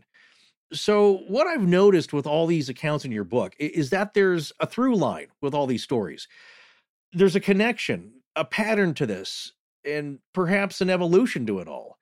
And from the possibilities these stories present, maybe even scarier than lizard overlords, are the black-eyed beings that are hiding in human form. Ones that also have human bodily needs, like eating. In these cases, lots of meat. and, and they have money, but how? But the most terrifying question for me anyway is, who are they? What do they want with us? And are they also studying us? Or is there a more diabolical purpose, as with the ancient evil spirits? So I will say one thing uh, as we're moving away from the reptilian question is uh, to sort of bring some of that full circle. It's important to realize that there are ancient drawings of jinn that depict them as uh, sort of reptilian looking, with clawed hands and sometimes horns and somewhat reptilian slash human looking eyes. So to me, that was always a, a curious idea that we may be talking about something that, uh, you know, one phenomena that maybe can be explained by something else. When we go into the, the black-eyed children and even black-eyed adults, we start to go into a somewhat different territory. Uh, to answer your question for us, I think that looking at so many cases of, of these uh, B Ks manifesting over the years, it seems that their intent is that they are here to uh, feed on energy. And what I mean by that is that, or, or why I say that is this, these kids manifest, uh, first of all, I don't believe they're actual children at all, mm-hmm. uh, but they, they show up and they sort of uh, initiate a sequence of events that leads a person through a few different stages. You know, first of all, there's this kind of basic unease that grows to kind of a panic. The flight mode kicks in. It's not fight or flight. It's just outright flight mode kicks in. And what is that? Well, that's a spike in adrenaline and in fear. Uh, and fear is a very powerful emotion. What I find compelling about this is that in almost every case I can think of, when this level of fear spikes in the victim, these kids vanish. It gives you this sense of, you know, they got what they came for. Mm-hmm. Now, whether or not we could argue and say, well, are they somehow feeding on that energy? Or, you know, is it something else? Is it all some kind of grand test that they're taking part in to see how people are going to react, to see how they can adjust it, you know, overall? Because, you know, there are so many of these accounts at this point, you know, easily thousands at, at this point, because I hear about these cases all the time. People, of course, contact me with reports, uh, but there are other investigators who I know actively collect these cases, some of them more actively than I do, and, and they hear different stories than the ones I hear. But so many of them are very similar, and you only see a kind of a slow evolution over time. And, and it's as if slight adjustments are being made or, or slight changes are made just to see what happens. So that's a phenomenon that for me, looking at it overall, I know a lot of people are fascinated by it because they're fascinated by the creep factor of it. But at the same time, I'm kind of more interested in the idea that what exactly is behind this, what kind of experiment, if you will, is underway in the midst of this, because there's certainly something directing it. It's not just to show up for a few minutes and, and disappear and that be the end of it. Right. And that's something we don't have an answer to yet. Well, that's what I was getting at with the reptilians, is that maybe there is a world domination plan afoot, but it's certainly not from the suburban family doing their weird things behind closed doors and just eating a lot of meat. They don't seem to be going to work anywhere. They're not on the computer. Whereas these other creatures, the black-eyed people, I think also what's more frightening is that the reptilians seem to be more corporeal. They're maybe a shapeshifter, maybe they have some supernatural ability, but these black-eyed people really do. And I think that really unnerves people because they can show up anywhere. As you said in your book, Scott and I always talk about what's really frightening to people. It's like, you could say, well, this haunted house here, this is really frightening, or this canyon Native Americans won't go into because it's haunted.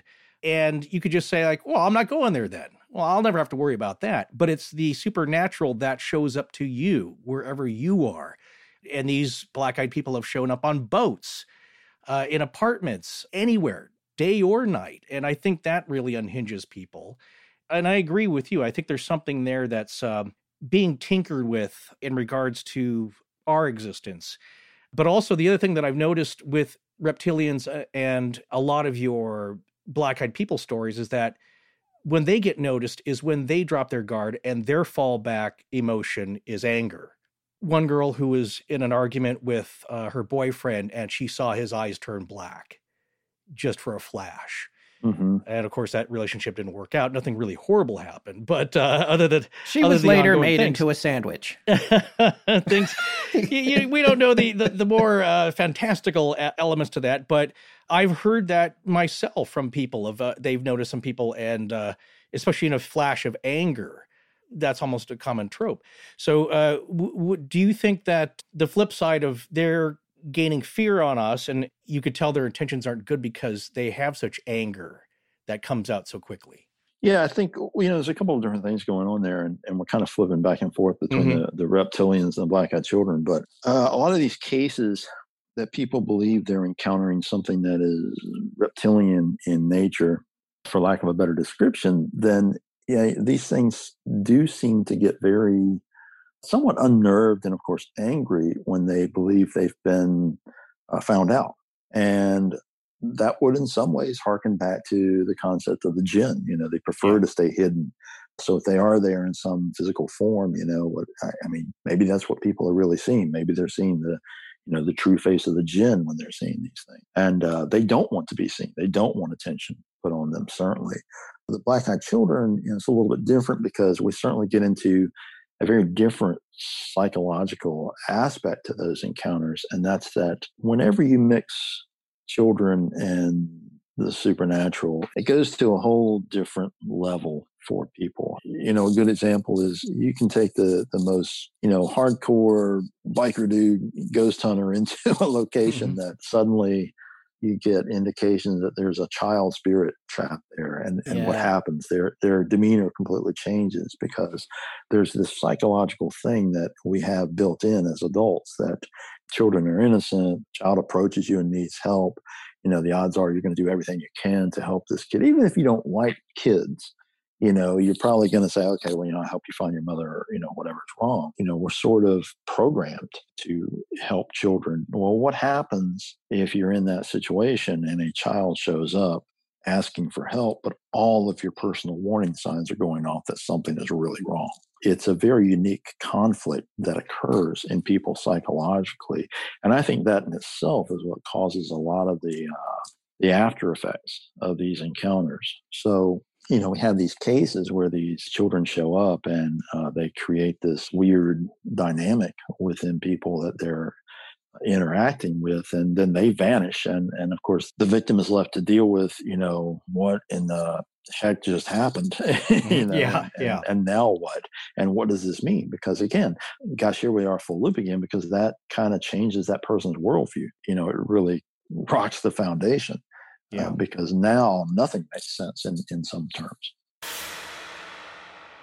This next encounter illustrates David's point because it's about a strange child intruder. And although it's not the B E K kind we've been talking about, where a person experiences perhaps an ancient supernatural evil that frightens them to the core of their soul, an encounter with this type of non-human child entity can prove to be more disturbing than scary because the implications for their visit also provokes an intellectual fear, along with a physical one. Now, this experience happened to a woman named Justine, who in early two thousand twelve was traveling through Colorado on her way to meet her estranged sister, Catherine. Justine was looking for answers as to why her sister had refused contact with her for several years, and she ended up getting a story and an interaction that would profoundly affect her and her sister for the rest of their lives and alter their worldview in the process. I stopped at a gas station to fill up the tank. I'll admit, my mind was a million miles away at the time. With everything that my sister had dropped on me, my thoughts were just racing. I was sort of on autopilot when I pulled up to the pump and got out of the car. I ran my credit card, put the nozzle in, and started pumping gas. All of a sudden, I realized there was a young girl standing there. she was near the front of my car on the little island where the pumps sit. Even though I was distracted, I don't know how I missed seeing her when I pulled up. She was wearing a cream-colored dress that looked rather old to me. I thought, well, it's Sunday. Maybe she's been to church. I don't even know why I was thinking about it. She was standing there staring at me, and I looked right at her. She had the most startling blue eyes that I have ever seen. I think her pupils must have been really large, and it made her eyes look oversized. I couldn't even see any whites in her eyes from where I was, just that bright blue. She looked fairly normal otherwise. Her hair was very pale blonde, and her skin was extremely white, as if she never got any sun. I said hello to her, but instead of saying hi back, she said, "We're halfway there." I wondered what in the world she meant by that. I said to her, "I don't understand." I looked around, expecting to see a car on the other side of the island because her parents had to be around. There was no one there. The little girl was still looking at me, and she said, "Your sister Catherine will understand. It's for all of us." It gave me a chill. I let go of the gas nozzle and started to walk towards her. She didn't move, but I only took a couple of steps before I felt like I shouldn't go any closer. All of a sudden, I was kind of afraid. I stepped back and put the nozzle back in the pump and opened my car door. The little girl, still watching me, said again, "We're halfway there." Just at that moment, a pickup truck pulled up at the pumps to my right. I looked over and saw an older man get out of his truck. I, I called out, Ex- excuse me, and he turned towards me saying, "Yeah?" And I glanced toward the little girl. I just wanted this man to see her and see if she would say something to him. And she was gone. I looked around, and she was nowhere in sight. I turned back towards the man with my mouth hanging open. He was just looking at me. I knew he hadn't seen the girl. I muttered that I was sorry, jumped in my car, and drove away. Justine was very shaken by her encounter at the gas station. When she calmed down, she called her sister and told her about the little girl who had mentioned her by name. "You've seen a hybrid," Catherine told her. Justine had been introduced to the concept of alien-human hybrids during the weekend with her sister. Yeah, and and there's more to that story. Get David's book if you want to read it in its yeah. entirety, but that's a little chunk of it that really, of course, stood out to us and it would stand out to anybody. It's a pretty crazy story. You and I always talk about uh, bits of evidence that you get, and we are discussing that as well with David, asking him, uh, what do you make of that? And so you can only go by what we see and what is told to us. And in this case, it was a clear statement.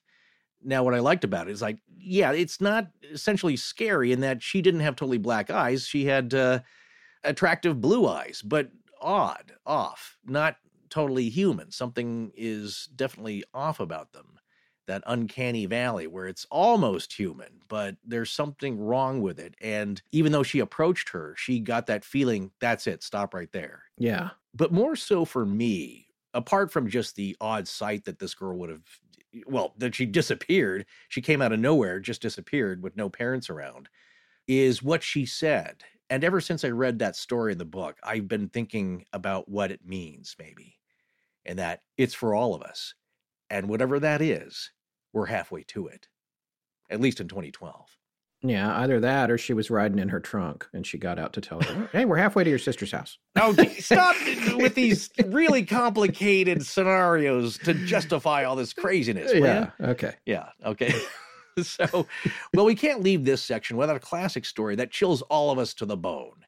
And we have one right here. And this is a classic tale. Now, all of our listeners and Scott and I and, of course, David Weatherly are all familiar with now. It's a classic black-eyed kid encounter, and this one comes from Chuck, who is living in a house in a quiet suburb west of Dallas, Texas, in April of twenty twelve. Chuck had just run to the store for thirty minutes early one evening to pick up some groceries for his wife when he was met at his front door by what at first looked like a fourteen-year-old boy. "I had run up to the store to get a few things that my wife asked for. I was only gone about a half an hour. I pulled my truck up into the driveway, got the two bags, and headed for the front door. There wasn't anyone around, I'd swear. We have a small set of steps that go up to the front door. I had the two bags in one hand, and I opened the front door with the other. We're pretty far out from the city, and sometimes don't lock the doors if we're just running an errand. Just as I pushed the door open, I heard somebody speak to my right. It scared the hell out of me, and I jerked my hand back from the door, just leaving it open. There was this boy standing there. He wasn't up on the steps. He was beside them in the yard. I swear, he must have come out of nowhere. He was wearing one of those hoodies with the hood pulled up. It was gray, and he was wearing some jeans. The weird thing was what he said. He asked me, "Is it food time?" I mean, who asks a question like that? I, I don't. I didn't even know what to say. I just stood there trying to figure out who this kid was. I'd never seen him before, and I knew all the folks around us. Then he spoke again. "It's food time. You should invite me in." Well, I thought he was looking at the plastic bags I had and maybe saw the ribs I had in there, but it was such a strange question. I was thinking, this kid's not coming in my house. Just then, I heard my dog barking. I could hear him running through the house toward the front door. My dog is a three-year-old pit bull that I raised from a pup. He's well-trained, and he's never once not listened to my commands. He's a great guard dog, and he won't back down from anything or anyone. I've seen this dog kill a rattlesnake before. I watched my dog turn the corner into the living room at a run. We've got wooden floors, and it was like all of a sudden the dog tried to put his brakes on. He slid across the floor to the door and almost fell over himself getting turned around. He went from full attack mode to scared to death mode in a matter of seconds. He tucked his tail, put his head low, and ran away whining. I've never seen this dog whine like that in my life, and I'd never seen him act scared of anything. Seeing him act like that scared the hell out of me. I looked back at the kid, and he was looking up at me with a little smile. That's when I saw his eyes. They were solid black. No whites in that kid's eyes. Something about this creepy-looking kid had scared my dog, and now I was feeling scared myself. I got in the door as quick as I could and slammed it shut behind me. I went to the kitchen and put the bags down. I realized that I was shaking. I don't know what it was about that kid, but it really shook me up. Classic. Yeah. Classic B E K story. And classic description about a fourteen-year-old boy, same kind of clothes, always with a hoodie. Yeah. Hopefully one of ours. Hoodies. I would love to see a, a, hear a story that they're they're wearing our holiday merch. And of course, one of the things that sticks out to us is that statement. What do you mean by that? Well, here, as we've come to learn, they don't really get our devices and our way of life, our items. They understand we we have to eat. And as the stories we heard previously tonight, other black-eyed beings do seem to eat, but maybe these don't. I think there are a variety of entities that flash with those black eyes, that some open their mouths and there's nothing but a, a pit of darkness in there. And some are more real than others in, in a way. Some are more uh, physical and don't maybe know what they're hiding inside, but they're harboring inside. Some know exactly what they're doing to you. Like this kid with a little smile. He knows he's scared the crap out of that dog. And he knows he's scaring this guy to the core. It's often with the same symptoms. In this case, Chuck was really, really rattled. If you read the rest of the story of the book, you know, he was scared to death. But this dog is the one who really suffered the P T S D. You know, we're talking about, what, a three-year-old Pity who's fearless and just looking at this kid shocked him. Yeah. Well, the wife came and said, what happened to the dog? Like, he, he won't come out from under the bed. He's just whining. What's wrong with him? Like, he's never scared of anything. Chuck tried to pull him out. He would just whine. And then he, when he did get him out from under the bed, he would just go back under again. Mm-hmm. And this dog did this for the next several days and nights. And he only went outside when he needed to. And Chuck said it took several weeks for the dog's behavior to return to normal. And he told David Weatherly that he felt the dog never fully recovered from what frightened him. Yeah, I mean, that's the point at which if my dog did that, I would be like, I would actually might take it a little bit positively. I would be like, okay, good. You see him too, right? You saw, you saw the kid. I just want to make sure I'm not the only right. one seeing this. You clearly are seeing him. However, I'm going to take it from your actions that I should probably move away from this yeah, thing. yeah. Get, get in the Step house. away. Yeah, step away. Kids and animals sense things that uh, us humans, rational, logical thinking adults, skeptical adults, will say, well, that's impossible. It's just a kid. And even if he has totally black eyes, he spent uh, four hundred fifty dollars on full sclera black contacts, which he's just going around the neighborhood scaring people with, because that's got to be the explanation. But here we have adults that are rational, as we've heard tonight, that beyond any mundane pedestrian explanation that, that they can come up to soothe themselves with, feel it in the core of their being. And that's the immutable part that we can't shake. And that's the um, ineffable part that can't be described, where I can't tell you what that feeling is like. You're going to have to feel it for yourself. And you're not going to believe me until you do. Although we have empathy for that. And uh, it's not something I ever want to feel. What can we take from the bits of information from what these things actually say to us? Because a lot of times uh, some of these beings don't say anything at all. Uh, the reptilians don't seem to have much to say other than hissing at us. But here, there's one uh, subchapter called, uh, it's about Justine, a woman who is traveling in Colorado with, uh, going to meet her sister, Catherine. And so just to sum up that story, uh, the idea is that this woman is going to meet her sister that she finds out is an abductee.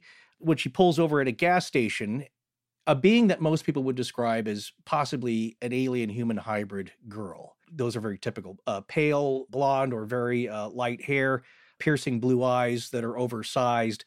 And she says something to Justine that I think is very telling, and it, it may point to the bigger picture. And all she says to her is, "We're halfway there."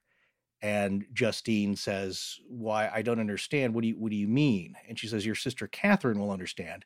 It's for all of us."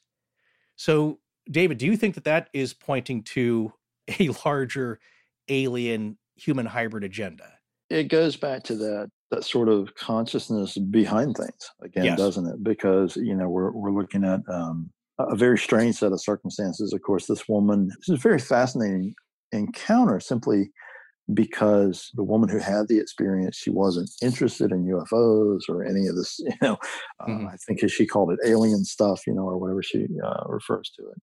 And she has this very unsettling encounter uh, with this little girl who comes up and, and says this, you know, and, and I remember the witness telling me, you know, that she just, she really got the chills when this happened because she felt very unsettled by what is seemingly an, an innocent uh, comment. Yeah. And the girl kind of, you know, vanishes very quickly um, as soon as the, the woman turns around or whatever. So it's something that we can take on a lot of levels. You know, this situation has her sister told her later, you know, you witnessed a hybrid, an alien human hybrid. And, you know, that's sort of a whole, it's almost a subculture of uh, people, certainly sort of a, a subset of the U F O field, that you've got a, a good portion of people that believe these alien hybrids are being created, whether it's to save their race or infiltrate ours. Right. Various ways you could look at it, that would be very disturbing. Yeah. But it's fascinating to hear an account from a woman who is very much sort of outside of all of this, if you will, who's suddenly thrown into the middle of it with a very bizarre set of circumstances and a world-changing event that took place with something so very, very simple. And if we look at the context, as you guys were talking about earlier, and mm-hmm. put it within the events of, of things that were happening to her and her sister, then we could say, yeah, this could be seen as something very intense. And my God, how do we calculate that out? You know? Yeah. you know, what, what are we on a time clock? I mean, what exactly is going on here? Yeah. If we're halfway there, what's the second half going to be like? What can we expect with that? And then what's the end result? Um, uh, maybe we're seeing it. Yeah. Again, this can go back to John Keel and Indrid Cold and things said to uh, Woody Derenberger. There is a real misunderstanding from these purportedly much more intelligent beings than us, and that they just don't get us. And so what I love is taking these phrases like we're halfway there or something kind of weird that that's said, and trying to find meaning in it. And so in one encounter, it's one of the stories that, that I really liked here is the black-eyed young boy that shows up to Chuck's house, who's living outside of the Dallas area. Oh, and yeah. uh, Ch- Chuck had just come back from the grocery store. And this is what I love about it. It's like, what clue can we take from this? And that Chuck just comes back with two bags of uh, groceries. He turns around. A boy is just suddenly there, about fourteen. And he asks Chuck, "Is it food time?" "It's food time. You should invite me in." That is so classic B E K. We, we could say there, but is it food time? And it's so out of left field, like Chuck doesn't even know how to respond. And then the other one is, uh, it ties in with one of Scott's favorite sayings is, uh, "May we come in and use your telegraph?" Yeah. Yeah. Do you think that um, part of their mission is to try and understand us, or they just don't care. They just want to get to the the soul energy sucking. I don't really think it's a, a lack of understanding. It could mm-hmm. be, you know, for lack of a better terms, maybe a, a flaw in the program, if you will. Yeah. I mean, it's like a lot of the cases, and this is something they share in, in common with the Men in Black, in that you get these encounters where it seems like they're just not current yeah. on, you know, yeah. how we operate in the world. I, I mean, who says, is it food time? That's that's right. not a common phrase anywhere. So, yeah. you know, equally we see things. There's a case where they didn't had no idea what a doorbell was. There's situations where they show up um, in old-fashioned clothing. You know, some people describe it as Amish, or, you know, this is uh, just doesn't fit in with current times. You know, there's the the famous M I B story where the the man in black doesn't know what to do with a Jello. You know, so right, right. It gives you this sense of there's some overall consciousness behind this, but maybe it's kind of operating on old information, or yeah. there's some kind of lag in exactly how they translate once they, they get into our world. And right. um, I think to a certain degree, it shows a, a certain amount of vulnerability on their part. Yeah. Um, but also, of course, um, it's almost like a crack in the reality, because it's saying, okay, this would be a lot more frightening, maybe, if the you know, yeah, if uh, yeah. if this guy knew what this Jello was. You know, it, it's, now it's now it's just weird because he's trying to drink it. It gives you the sense of, wow, these things, whatever they are, might be really powerful, but they sure aren't perfect, and they sure don't have everything down to a science. Right. There's a disconnect there that maybe is not important to them, but something else I found interesting and. In the foreword that Micah talks about, going back to the entity Mister Apel communicating with John Keel, or through uh, his associate, Jay Perro, uh, I believe. And then something that was interesting is that, yes, he he wrote, Mister Apel wrote his answers as best he could in red pencil, very awkwardly, almost scrawled, because he and his kind don't have writing and don't have language like ours. And then I was wondering, like, well, it's such a basis for basic communication. What do you mean they don't have a, at least a form of their own writing, that they cannot read and they cannot write? And I thought, like, if you are a being that has always communicated telepathically and you have access to knowledge from the past, the present, and sometimes maybe the future or a possible future, then does that totally rule out the need for any kind of reading or writing? You know, it's something I've pondered myself, because, right. you know, what exactly are we talking about? Are we talking about entities that are, you know, are they flawed? You know, do, yeah. is there something that happened that they lost their language, or, or their written language? Or is it because they are so connected uh, to a different level of consciousness that, that they simply don't need that? Are they in some kind of a, a weird, you know, are they all operating on the cloud, so to speak, yeah. you know, where yeah. everything's accessible? Uh, we could argue that from a lot of different directions, because, you know, if that's the case, uh, why would they even bother with us? What exactly is it they want? One thing I noticed, again, coming from a statement, uh, it, it was the anecdote by Shannon, a professional massage therapist. She has somebody who is seemingly a black-eyed person who was a client for two years, every Thursday. And he works possibly at a place that doesn't exist. Again, going back to, where is he getting his money for this? A weekly appointment standing for two years. And apparently he just enjoys a good therapeutic massage. Uh, other than he's not... Well, who doesn't? Well, that's what I'm saying. There's a physical aspect to this. There's a there's a uh, something that they enjoy about the physicality of it, but they're not perfect. And so it seems that they attempt mind control, like a lot of black-eyed children, or that form, and then the adults as well, where the massage therapist, Shannon, she notices, like, oh my gosh, this guy has completely black eyes, gets overwhelming fear and screams at the guy, get out, get out now. And he just replies, you didn't see anything. Everything is fine, in a monotone voice. Everything is fine. You should relax. You didn't see what you thought you saw. Without her saying, like, oh my gosh, you're a black-eyed person. He knew. He was self-aware of, of uh, what he was doing. And he tried this mind control. It didn't work. Kind of like the black-eyed children. It's like, you're going to let us in. It is food time. Or the children showing up with the mom in the hospital. It's like, you're going to invite us in. And it doesn't work. Do you think that's just another disconnect, or is it possibly the person that it's it's not working on, and some people it does work on? Oh, I think it's absolutely the person. You know, there's various cases where people report the sensation that these entities are trying to exert an influence, you know, whether it's whether they equate it to hypnosis or, you know, mind control or some other type of influence. And, you know, some people, as we know, just aren't susceptible to that.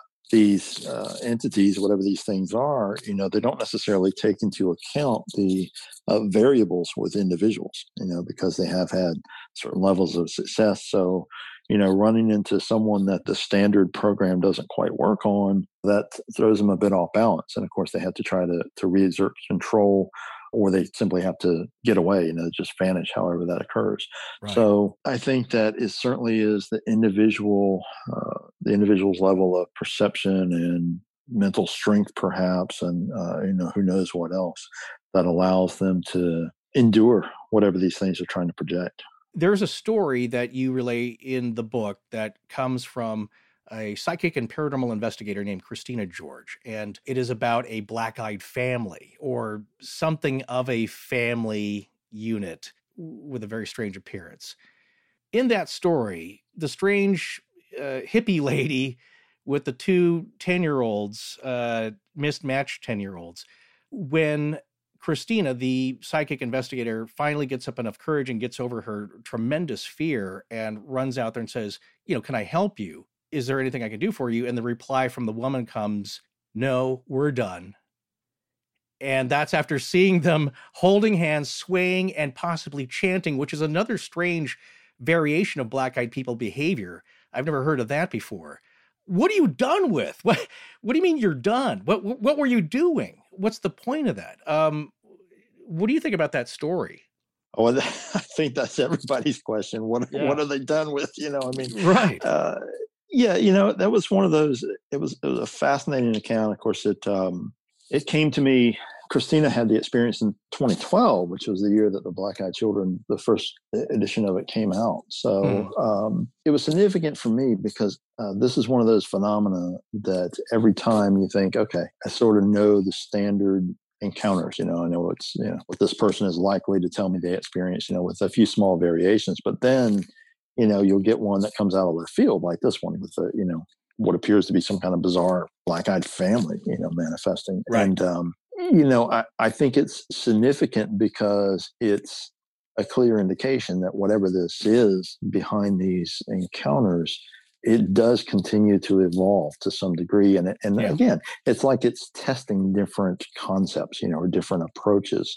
Right. Uh, so that's not one that I have seen or, or heard repeated anywhere, uh, anything similar to that, but it is certainly one of the unique cases that's come along over the years. And, um, and I just, I, I don't know what to do with that. What, yeah, exactly. What are they done with now?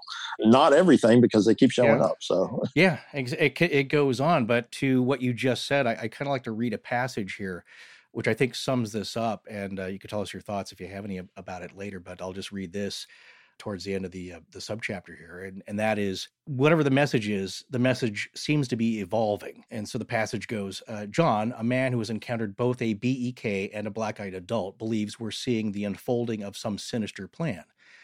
Quote, I believe that. Whatever these things are, they've been here all along, around us, even though we haven't known about it. I just don't think that they care as much about hiding anymore. That makes me very, very nervous because it feels like they're moving forward with their intent at a much quicker pace. I don't know exactly what that intent is, but I'll bet there's nothing good about it. My two encounters were disturbing, and I'm even more concerned about what's in store for us all if these things decide they want their presence known on a large scale. Laugh all you want, but the world is changing, and I believe that these things are going to continue to be a bigger part of it. Do you think this is heading for some bigger, uh, globally disturbing reveal from these beings? You know, I, I think in some ways we could argue that that is unfolding to some degree, couldn't we? Because, yeah. you know, there's, there's constant talk about disclosure, you know, for years now. Yeah.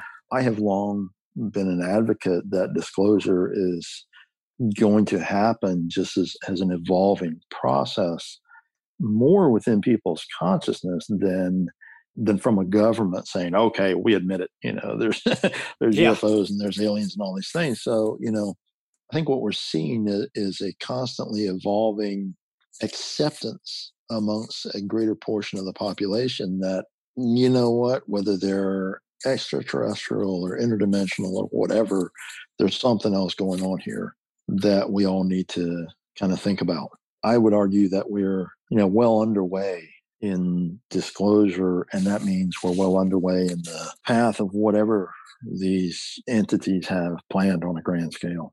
Whether that's something good or whether it's, uh, you know, going to culminate with a tall guy holding a, a cookbook that says to serve man. I just recently saw that episode. yeah. We've, we've yet to discover. If you're shopping while working, eating, or even listening to this podcast, then you know and love the thrill of the hunt. But are you getting the thrill of the best deals? Rakuten shoppers do. They get the brands they love with the most savings and cash back. And you can get it too. Start getting cash back at your favorite stores like Bloomingdale's, Levi's, and Zappos. And even stack sales on top of cash back. It's easy to use and you get cash back through PayPal or check. The idea is simple. Stores pay Rakuten for sending them shoppers, and Rakuten shares the money with you as cash back. Download the free Rakuten app and never miss a deal. Or go to Rakuten dot com to start getting the most bang for your buck. That's R A K U T E N. Selling a little or a lot, Shopify helps you do your thing, however you cha-ching. Shopify is the global commerce platform that helps you sell at every stage of your business. From the launch your online shop stage to the first real life store stage, all the way to did we just hit a million orders stage? Shopify's there to help you grow. Whether you're selling scented soap or offering outdoor outfits, Shopify helps you sell everywhere. From their all-in-one e-commerce platform to their in-person P O S system, wherever and whatever you're selling, Shopify's got you covered. Shopify helps you turn browsers into buyers with the internet's best converting checkout, thirty-six percent better on average compared to other leading commerce platforms. And sell more with less effort thanks to Shopify Magic, your A I-powered all-star. Shopify powers ten percent of all e-commerce in the U S, and Shopify's the global force behind Allbirds, Rothy's, and Brooklinen, and millions of other entrepreneurs of every size across one hundred seventy-five countries. Plus, Shopify's award-winning help is there to support your success every step of the way. Because businesses that grow, grow with Shopify. Sign up for a one dollar per month trial period at shopify.com slash audioboom, all lowercase. Go to shopify.com slash audioboom now to grow your business no matter what stage you're in. Shopify.com slash audioboom. Hi, I'm Nikki from Mothman Country, and when I'm not crocheting liners for my tinfoil hats, I'm listening to Astonishing Legends. Let's get back to the show. In the summer of two thousand twelve, myself and a few members of my paranormal group had went up to see a client reporting being abducted, having an implant, as well as experiencing paranormal activity in the Redding, California area. That area is known for U F O sightings as well as all kinds of strange activity. We got there and spent the whole day going through medical paperwork as well as obtaining electronic readings and pics. We finished up our investigation, where we all seemed to experience some kind of activity. I got home later that day, and I had decided to go to the store with my roommate. Now, before I go any further, let me tell you this about my roommate so you can better comprehend what I am about to explain to you. I have been friends with him for over twenty years. He likes his privacy, and in fact, our home is at the end of a dead-end road that is backed up to a greenbelt, along with its own hill and creek down below, just outside my door.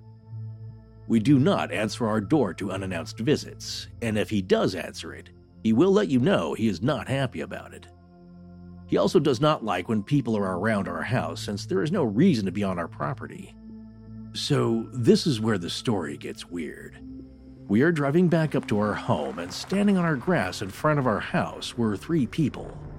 An older woman who was maybe about forty-five, brown eyes, has a long hippie-like maid dress that was all wrinkled and some different colored sandals. Then there was a little African-American girl, about ten years old. Her hair was not combed. She had mismatched shorts and a t-shirt, also wrinkled. But she was very pale and almost looked sick and skinny and had a very dry and ashy appearance.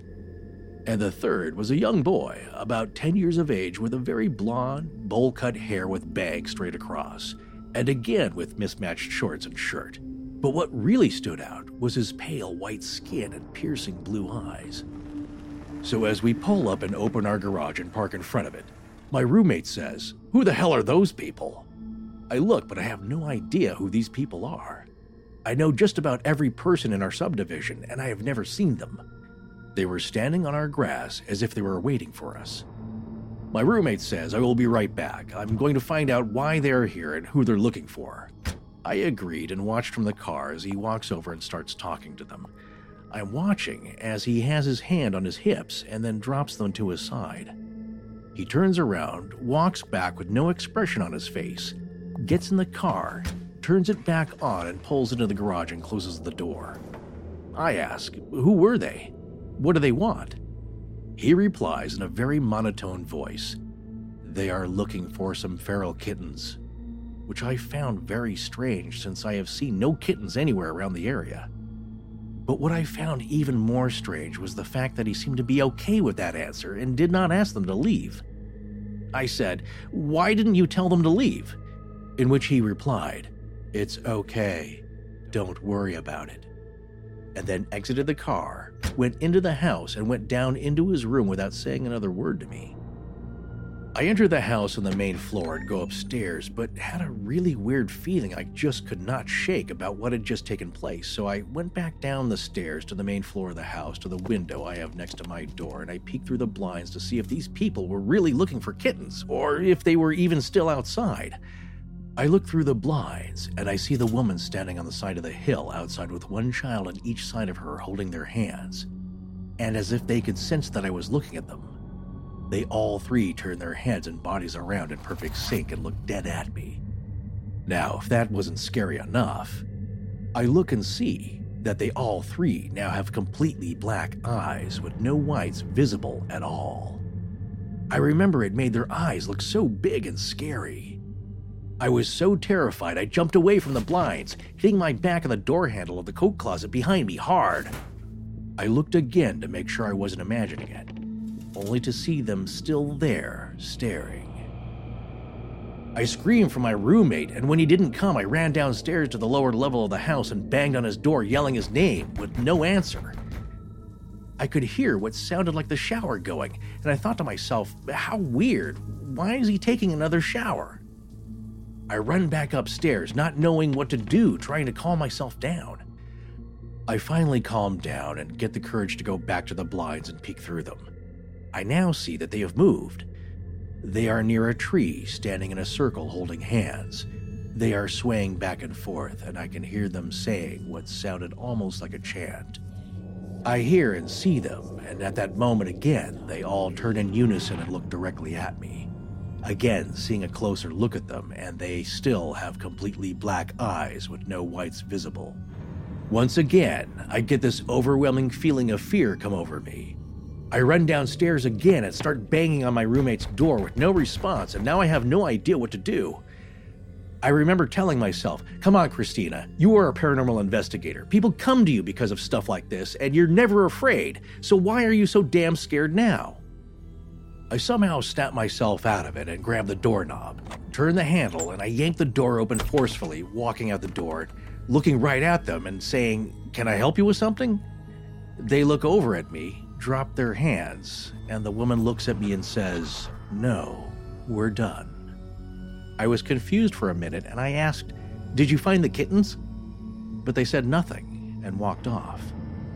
I went in the house to try and get my roommate again, and this time he is coming up the stairs as I am coming in, and I yelled to him, "Come here, those people had black eyes. They were holding hands and chanting. They knew I was looking at them along with many other things." He asked me where they were, and I said, "Come on, they just walked away." We ran outside and down our walkway, and they were gone. I even jumped in my car and drove around the subdivision because there is only one way in and one way out. But to my disappointment, I found no one. It troubled me for a very long time. I later spoke to my team and found out they were all reporting their own experiences of paranormal activity since returning from this client's house, but none like mine. I then contacted a good friend of mine, Anthony Sanchez, and told him about what had happened to me, and he quickly told me he thought I had an encounter with what is called the Black-Eyed Children. I was initially intrigued and started doing some research, but quickly felt that maybe this wasn't what I experienced because of the differences in other reportings and mine. First, they did not knock on my door and ask to come in. Second, I saw the color of their eyes, which were originally brown, and the little boy had blue, and then they changed. And third, I couldn't find any reportings of them holding hands or chanting. I did feel a little defeated, but knew nonetheless what I had experienced that day was real. But now, I needed to figure out what this is and what it means. Well, we couldn't let David go without having him tell a personal experience story that he had. And not not everybody gets to have these. He has a couple of them, but we wanted him to tell this one. There was a couple of reasons for it. One, as you'll hear, is it takes place in the state that I am currently living in. So I, I immediately wanted to find out uh, where this is going. I can tell you there's a lot of freaky roads here in North Carolina. Yeah. That you when you yeah. get turned around, it's not hard to imagine something like this happening. Deep in the woods kind of roads. Yeah, this is a Grinning Man story. And and we've been talking about Grinning Man stories since we started the show. Obviously, the, the original Grinning Man in a lot of ways is Indrid Cold, connected to the Mothman incident. But there are other Grinning Men that are more mysterious and there's not so much interaction with. You just see yeah. them, you happen to see them and you don't really get a chance to necessarily reconnect with them or, or find out what makes them tick. Well, that's what was different. And I'm cautious about lumping old Mister Cold in there because I think he was just trying to smile and... and uh, but he did have an impossible grin. Your words. Oh, your well, exact words. No, you called well, it an impossible grin. Yes, but I use a, the word impossible, uh, meaning more these other ones where I've heard one of the creepiest Men in Black stories I've ever heard. Uh, it's in a T V documentary, but this guy showed up at his house, pasty white skin and a, like a bowling ball shaped head, just round. And he said the the smile almost literally went from ear to ear. I mean, mm-hmm. we always say that, but like, no, it was that wide where it's like no one's mouth is that wide. Like venom. Yeah. And the creepy thing about this is that, and I might be conflating uh, two of these stories, but one of the encounters, he said that the guy didn't say anything. It was a man in black, dressed in black, black hat and everything. But his eyes just went back and forth like one of those kitty wall clocks, like with Felix. Mm-hmm. They just went back and forth robotically. He said nothing. And the guy goes, well, I just, I'm, I guess I'm going to close the door now. Thank you. And that was it. And it just creeped the heck out of him, as it would me as well. But is it weird that they say something like, you just saw the planet Venus. Can I use your telegraph? Or where they just say nothing and their eyes just... Yeah, I'm you know, voting for none forth, of the so. above. I vote for none of the above. Yeah, I do want to see it though. I mean that, that yes, some of these I know. I, I'm uh, I'm capricious with my uh, wanting to see some things and maybe not others, and you can't pick or choose. They just happen to you. But yeah, that's a weird one. And you know the story with uh, I'll just say from the last story that was read when she asked them, Christina George, you know, can I help you with anything? And they say, no, we're done. What were you doing? The noted personal experience that you had in my home state, our home state of North Carolina, mm-hmm. uh, with a Grinning Man, which we we skipped over talking about that so we could save this story for last. Our listeners are obviously familiar with uh, the Grinning Man. We've mentioned the Grinning Man many times and talked about Indrid Cold in our own series on the Mothman. And Forrest has butchered your own story about five times on the show. So come on, that that was on Jim Harold's uh, program six years ago now, or, yeah. or or five, and so it's always stuck with me because I, again, this is before I, I really knew who David was. I just like this is this guy's really interesting, and yeah. yeah so we get, can you share this story with us? The what what happened? Yeah, sure. So, oh, this was in uh, the nineteen eighties, and at the time. I had a friend, a good friend of mine, that uh, we used to spend a lot of time sort of exploring, you know, back roads around the area. And Tom, the guy's name was Tom, and he always uh, he always professed that I, I was a magnet for weird things because, you know, we, we would just go out exploring and, and odd, you know, strange things would happen. And um, you know, arguably, I think that uh, that's probably true. Uh, but I, I think that there's a, a another side to the coin too, and it's that the combinations of certain people make it more likely for strange things to happen. So, you know, I've, I've investigated with a wide range of people over the years, and, you know, some people have been in the most purportedly haunted or, or, you know, otherwise active locations where U F Os or cryptids or whatever, nothing's happened.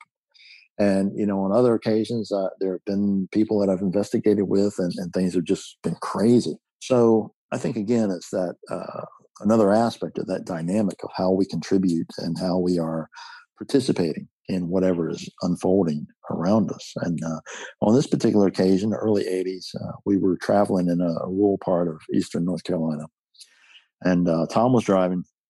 Uh, we were in an area that really is, is not many houses back there. They're kind of few and far between. And as we're cruising along, it's, you know, just had been an uneventful, you know, interesting day, but nothing in particular. And uh, we were on a winding road as we approached a curve. Uh, we were coming around the curve, and uh, I looked out the uh, on my side of the vehicle, and I saw that there was someone standing, figure standing on the right side of the road. Now, this was unusual because of where we were. You just you never saw people out there. But as we started to get closer, I realized there was something very bizarre about this figure, because it was late summer, warm time of year, but this guy was wearing a long coat and a hat. And initially I'm thinking, what, why is this guy out here? And what's he, you know, why is he dressed like that? And a number of strange things seemed to happen as this was unfolding, because it sort of kind of unfolded in slow motion almost, you know, um, I thought maybe at first that Tom had just let off the gas some, you know, because it seemed like we were slowing down. And as we passed this figure, I got a good look at him. It's an old-fashioned long coat with a, a formal kind of a top hat. And he had gloves. Uh, he had a glove, at least on his right hand, because his right hand was held up and it was just under his chin. And he, he was kind of rubbing his thumb and fingers together. And the one thing that was visible in the undergarments was a, a very shiny, large belt. The creepiest thing about this was that he had an absurdly large grin. And, you know, the first thing that came to mind in the nineteen eighties, the first thing that came to my mind was the Joker, you know, from Batman comics, yeah, you know, this yeah. absurdly large grin that just didn't seem humanly possible in any way. What happened to sort of move the story along is that, you know, we, I felt like we kind of coasted by this guy. And, you know, of course, I watched him first through the windshield, and then I'm looking at him from the passenger side window as we went past him. And as soon as we were past him, I whipped around in the other direction so I could look out the back window of the vehicle. You would think this was bizarre enough already, but it became stranger because as quick as I turned, you know, to my left to look out the back window, uh, this guy, whatever he was, he was in a completely different position, because now he was standing in the middle of the, the road watching us. So he had turned around and completely changed his position. He's now standing on, on the pavement and, and watching us pull away.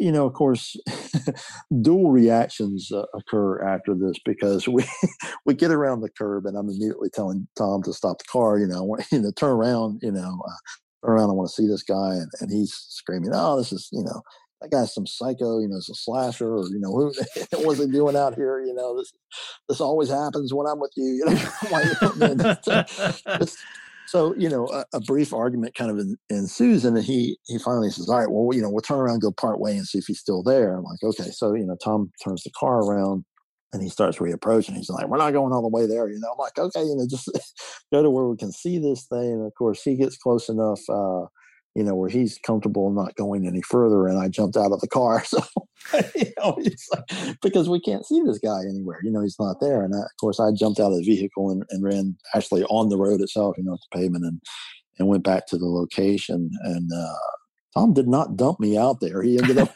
waiting. He, he crept a bit closer, you know, but uh, I had to investigate this situation further. And I went up to the spot where this guy had been standing, and, uh, you know, there's nothing. I, I looked in the area where he had been standing on the side of the road. It's tall weeds, but there's no indication. There's no footprints. There's no nothing, you know, the, of course, the grass kind of looked like someone had been standing in it. It was very heavy grass, so, you know, it wouldn't have been prints anyway, but uh, it looked like, um, you know, someone had been standing there. So it sort of gave me this sense, wow, there's some kind of evidence, even though not really. But then there was also this very odd smell in the area, because it felt like uh or smelled like an, an electrical odor almost, mm-hmm. you know, if you if you know what I mean by that. So yeah, like a hot iron or ozone, or yeah, sort of like an ozone, you know, yeah. like an, that electrical, you know, smell. And mm-hmm. uh, of course, you know, I immediately looked around, and there was, for some reason, I had this sense that, you know, was it something, you know, electrical line or transformer or something. There was nothing like that in that area. So, you know, I glanced around the area and, and you know, eventually uh, got back in the the car, and, you know, Tom quickly uh, sped off from the area. But um, it was such a bizarre experience. And, you know, there's just no way really to fully convey the weirdness of seeing this creature, uh, you know, or whatever it was, you know, it's human, but just was so far out of bounds and just so beyond the normal, and it's so beyond, you know, something that you would expect to see out there in the middle of nowhere. And, uh, you know, of course, there are a few other strange things that happened in the aftermath of that occurrence too. Yeah, the, the light. So there was a lightning strike and a small house fire, right? Yeah, and that then... was. Uh, you know, that was after I got home, and then uh, Tom called me. Uh, it was an hour or so later, and told me that the house next door to his had been struck by lightning and caught fire. Tom said it was just very bizarre because he was he saw you know sparks like fly off the, the building when it got hit. You know, the fire department was able to get there in time, but it was just, uh, I was just, you know, such a bizarre thing. And then, and I, actually, and beyond that, there was another incident because uh, some people that I knew had a U F O sighting the same night in the area. And this was uh, in the vicinity of um, where Tom lived. So very, very bizarre things. Yeah. And you have a, a strong feeling they were definitely connected, all these incidents. Well, sure. I mean, it was, you know, it's just, it wasn't, it was a bit too much coincidence to just yeah. brush it off and say, oh, right. okay, well, you know, whatever. Um, right. You know, I, I ended up, of course, I went back to the area, you know, I, uh, I spent a lot of time digging in and trying to find, you know, something else from that area. You know, did I did a turn up a, some other U F O reports in the area. And, um, you know, it was, it was actually John Keel, you know, I approached him with the case at one point and uh, told him what had happened. And, mm. you know, he basically said, well, you, you got to go back and look more. You'll find something else. And, of course, that was one of those incidents that I thought, you know, this guy's not listening to me. You know, I told him, you know, I told him what I found. And uh, sure enough, I, I dug into it more and ended up finding, yeah, there's some other strange things that happened in the area. So mm. what what year was this? nineteen eighty. Okay. Do you think that you, as you rounded the bend, you just happened to catch this guy doing his thing, or do you think he was there to greet you? I have thought both of those things at different times over the years, and I honestly just, you know, I just can't say.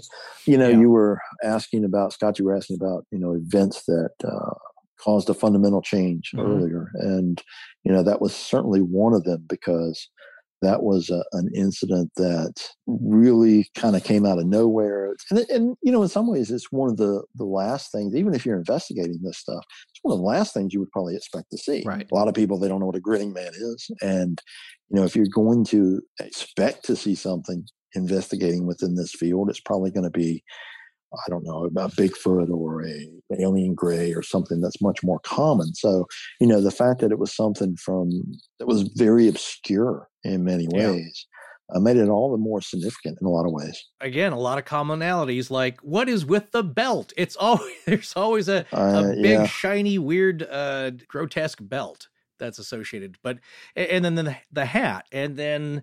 In this particular case, that's another through line again uh, uh, through the book, is that there are variations, but some definite common characteristics in that uh, with this subset of beings, it's the grin that does not immediately put you at ease, or maybe it's not meant to. I mean, we we had a story. Uh, it's one of the actually it's the very first thing we ever recorded. Paula Pell, one of Scott's dear family friends, comedy writer, had a uh, an encounter with a. You could call it a demonic, maybe even um, a human djinn-like being, not a black-eyed person, but this was in a cafe at uh, three in the morning in, in Manhattan. It flashed her and her friend a sick smile had that self-awareness, like, I know what kind of reaction I'm giving you, and uh, it pleases me.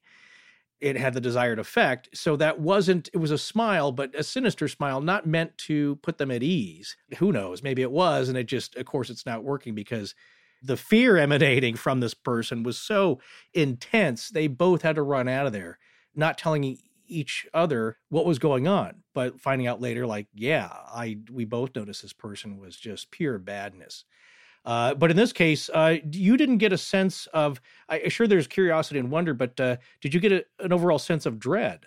I didn't. You know, Tom certainly did. Yeah.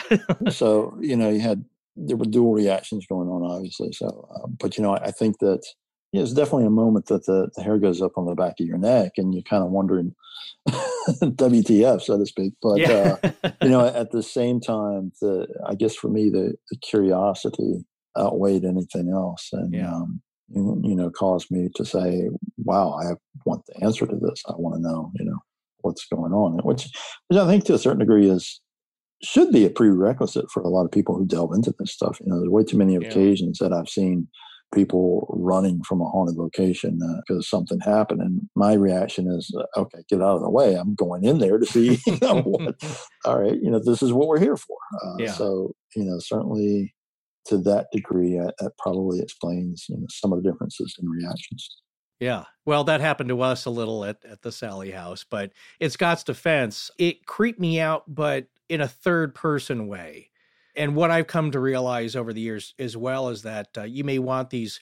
I've thought about this, especially last night, staying up very late to, and reading the, the Black Eyed Kids section over again. It's like, yeah, in some aspect, it would be very interesting for us researching these things, having an experience with a black-eyed person, because it's an ineffable feeling that you cannot describe the amount of fear. And, and on the other hand, I thought, I don't know if I would want that, because I don't even know what that's going to be like until I do experience it. And I don't want to live with that for the rest of my life either. Sure. Yeah. Uh, but on the other hand, common you know, sense, you know, yeah. in these in situations, obviously. I mean, there's... You know, there are occasions that if you are just, you know, feeling so much negativity, or you're feeling, you know, something really isn't right here, then, you know, then it is smart to get out of the area and, and the space and kind of reevaluate and say, okay. Okay. I was going to ask you that as a field researcher, if you do get that overwhelming feeling, exactly as the uh, paranormal investigator that we mentioned earlier, when you do get that overwhelming feeling of dread and fear and pure evil, your advice is to go ahead and leave. You know, I mean, every individual has to deal with it how they feel like they are, you know, best suited to. I think that, right. you know, for the most part, I think that you just have to use common sense. And if you, certainly if you feel threatened, right. then at the very least, you know, you step away from the situation and, and evaluate exactly what's going on. Mm-hmm. And, you know, why, okay, well, I mean, there's something to that in and of itself, that you've had this reaction and, you know, you need to understand what exactly is causing that. And, you know, how do I need to investigate more, or do I need to just call it a night and step away from this? Well, as we're getting close to the end of the show here, we did want to ask David a very poignant question about how his life and experience uh, researching all this stuff for as long as he has now and traveling the world has affected his worldview.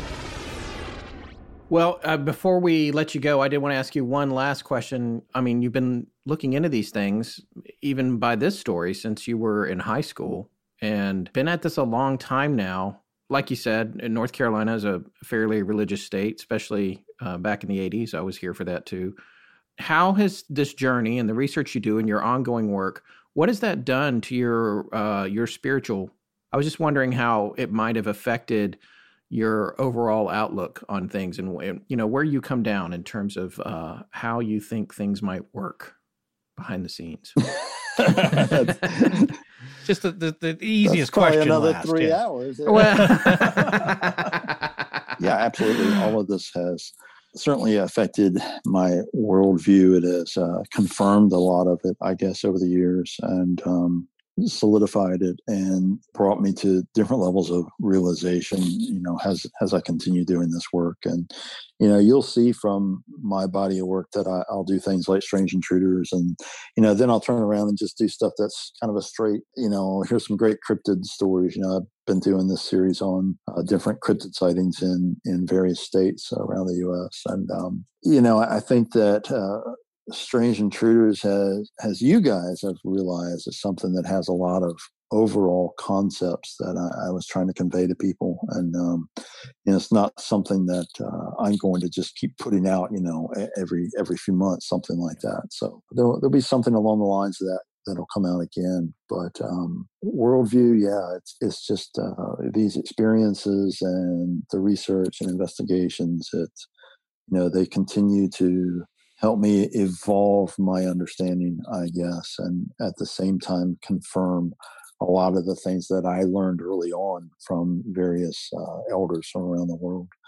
And it's a big question that I won't even get into as to where we're going and what all this means. Uh, yeah. You know, in some ways, I think in each individual has to determine that for themselves. But, you know, I will say that uh, more than ever, we are seeing the manifestation of where things have been going since uh, the hype of twenty twelve. You know, everyone thought that was, oh, it's some grand ending of the world. But, you know, a lot of traditional cultures were, were very defined in saying, no, it's not an end, but it, it's a definite transformation point, and, and things get stranger from there, if you will. And as far as I'm concerned, they certainly have, and they continue to. So our children, just imagine the kind of things that they're going to be experiencing by the time they're our age, because disclosure alone, as it continues to unfold, and uh, you know, the advances of of both the quantum sciences and spirituality really are going to completely change the foundation of our planet and our consciousness. That's a pretty great answer for a short one. That's good. I like yeah. it. Before we let you go, where can our listeners uh, purchase your wares, find your books? Where where should they be going? And if they have stories to share with you, how should they get in touch with you? So my website is eerie lights dot com. That is E E R I E L I G H T S dot com. eerie lights dot com will have links to all the books. You can find everything on Amazon too, of course. There is a contact section on the website. So if you have stories to share, especially about the little people or any other kind of weird events, feel free to share them with me through that contact form. It, it'll go direct to email that I will receive. So I'd love to hear those accounts. And there's also an Eerie Lights Instagram page that I post fun stuff on. And yeah, it's the best way to keep up with me. Lots more projects coming out, a couple more books uh, probably before the end of the year, and lots of exciting things for twenty twenty-one as the world hopefully gets back to some semblance of normality. Well, before we go and wrap this all up, I think Scott and I have expressed our thoughts along the way, which is probably best. So we're not whomping you all with uh, a bunch of uh, heavy and, uh, in my case, just bizarro thoughts on all this, because it's just, there's a lot to wrap your head around. But I'll just say there's so many other stories that we didn't get to, as we've been saying, you know, that are in the book, but I thought there's a few here that deserved honorable mentions for Strange Intruders, because these are equally frightening. And we've talked before philosophically about what really scares people. And you got to mention these creatures, because you can be scared of things that you don't have to go to. They come to you. But if it's a bright, sunny day, maybe that's a little less scary. If you're on a, a corporate uh, retreat yacht for a booze cruise and one shows up, that's still scary, but at least you're with other people. That's a defense for it. But what about the things that show up in our most vulnerable state? And where is that? That's safe in your bed at night while you're having pleasant dreams. And these things come to visit you where you're supposedly the most safe. And that's also what frightens me, because there's little defense against that. Although David does mention some defenses, light defenses. But first, let's talk about these creatures real briefly here. Uh, one of them is a character that a lot of people have asked us to cover, but it's a phenomenon that's widespread, but not with a lot of information on it. And that's the night hag. I'll just paraphrase a little bit from David's book. In modern times, the phenomenon of the alien abduction fits many of the same patterns, but not everyone is seeing little gray aliens during these terrifying encounters. The Night Hag is still a prominent figure in Night Terrors. In classical tales, she's depicted as an old woman with wild, tangled hair, large eyes, rotting teeth, and long, sharp fingernails. Victims of the hag wake in the night and find themselves immobilized. While they are able to open their eyes and hear sounds, they cannot move their bodies. The sense of evil is overwhelming, and something is felt in the room moving around them. The most dreadful aspect, however, is the heavy weight the victim feels on their chest. And there, the image of a hideous old woman, slowly draining their energy, their very life force from them. Many cultures believe the old hag is a witch, outstealing energy to continue her dark works. Some literature connects her to the demonic Mara, from which the term nightmare is derived. This demon thrives on attacking people in the night when they are dreaming. And that's the end of that passage. Other characters here are the incubus and the succubus, and the connection to the mythos of Lilith and her mention in the Hebrew Midrash, and all those characters, which that happens as a stealing of your life force and energy through sexual means. But what's scary about the incubi and the succubi is that they know in your mind the physical form you find most attractive.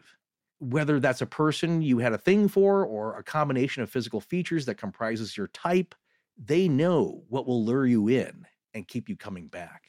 So they've gone through your browser history. Yes, they have. Yeah, they, uh... Also, by the way, I think the old hag is just mad about being called the old hag. Hey, come on. You know, she could clean herself up. There are facilities available. Right, the or the side. Night hag, I should say. Take the succubi, for instance. They appear to be very beautiful creatures, mm-hmm. something that appeals to you. It made me think of um, Ex Machina. Oh, yeah. The lead character, he gets a robot that is totally appealing to him, and he starts to figure out why. Mm-hmm. And what is her goal towards the end of the film? Is it to steal something from humans? Is it to complete herself? And maybe there's a connection there to these creatures. There is one school of thought that our energy completes them. They feed off of it. And by stealing it, it enriches them. It nourishes them. And that takes me to the next honorable mention creature here, psychic vampires or energy vampires or energy thieves, as David calls them. And of course, the, the term emotional vampires or psychic vampires, the brief explanation from the book is, you know, it's people who drain everyone around them of their emotional and psychic or mental energy, feeding off the life force and energy of other people. And, of course, there's the hilarious character in What We Do in the Shadows, Colin Robinson, played by Mark Proksch, uh, whose power is that he drains the life force from the living by being so dreadfully boring. I don't know if you've seen that yet, but no. it's it's very funny. And he's accepted within that group. But what David talks about in, in modern vampire culture circles where people believe they are some kind of vampire, psychic or energy vampires are an accepted form, but they consider it an intimate act where it's a give and take. But they're part of the group. So yes, they are taken seriously. And and, and while that's funny, and I'm sure we've all run into or know people like that, there are stories in the book where people have been touched by one of these real beings and instantly felt the energy drain from them, leaving them with exhaustion and deep-seated fear. As occultist Dion Fortune believed, this is from the book, psychic vampirism was a combination of psychic and psychological pathology, asserting that some mental conditions could lead to a propensity to drain others of energy through psychic means. Imagine Paula in Devil in the Diner, if that thing reached out and touched her, that being, and then she just had to sleep for three days. Yeah. That's what those stories are like. They're just equally creepy. There's a good one in the book that also happens in New York City at a dance club, at a lounge. The woman who touches the person receiving this experience knows what she's doing. And the creepy part is that this woman looks at her face and it's morphing during the incident. Like, yeah. oh, that, that just yeah. gave me chills. I'm not comfortable that, with that. Yeah. not, I don't want to see that out of anybody, but especially out of a stranger. And it's always a friend of a friend. Like, do you know them? Well, not well, but I thought I'd invite them over. What's wrong with them? Like, well, they just drained half my battery usage and I have to go lay down now for fourteen hours. I just wanted to mention this because I think we mentioned it in part one. I don't want to go on too long here, but I want to relay this because I know some people might think this is silly or people's overactive imaginations or they're just sleep deprived. But we do get quite a few letters from people asking what they can do because they're suffering from something that Western medical science has no answer for other than like, well, your your sleep patterns are disrupted. Maybe you should just go take some melatonin. Valerian root and be done with it. Get out of my office, you freak. And they don't have any answers. So that's all they can tell them is uh, something's going on, but it's not any night creature that's happening. So here's a few tips from the book that David says um, might work. Uh, holy water, saying Ave Maria or singing it, or the Lord's Prayer, burning sage, frankincense, using white candles. Light is a defense. Also, sleeping with other people nearby might help protect you.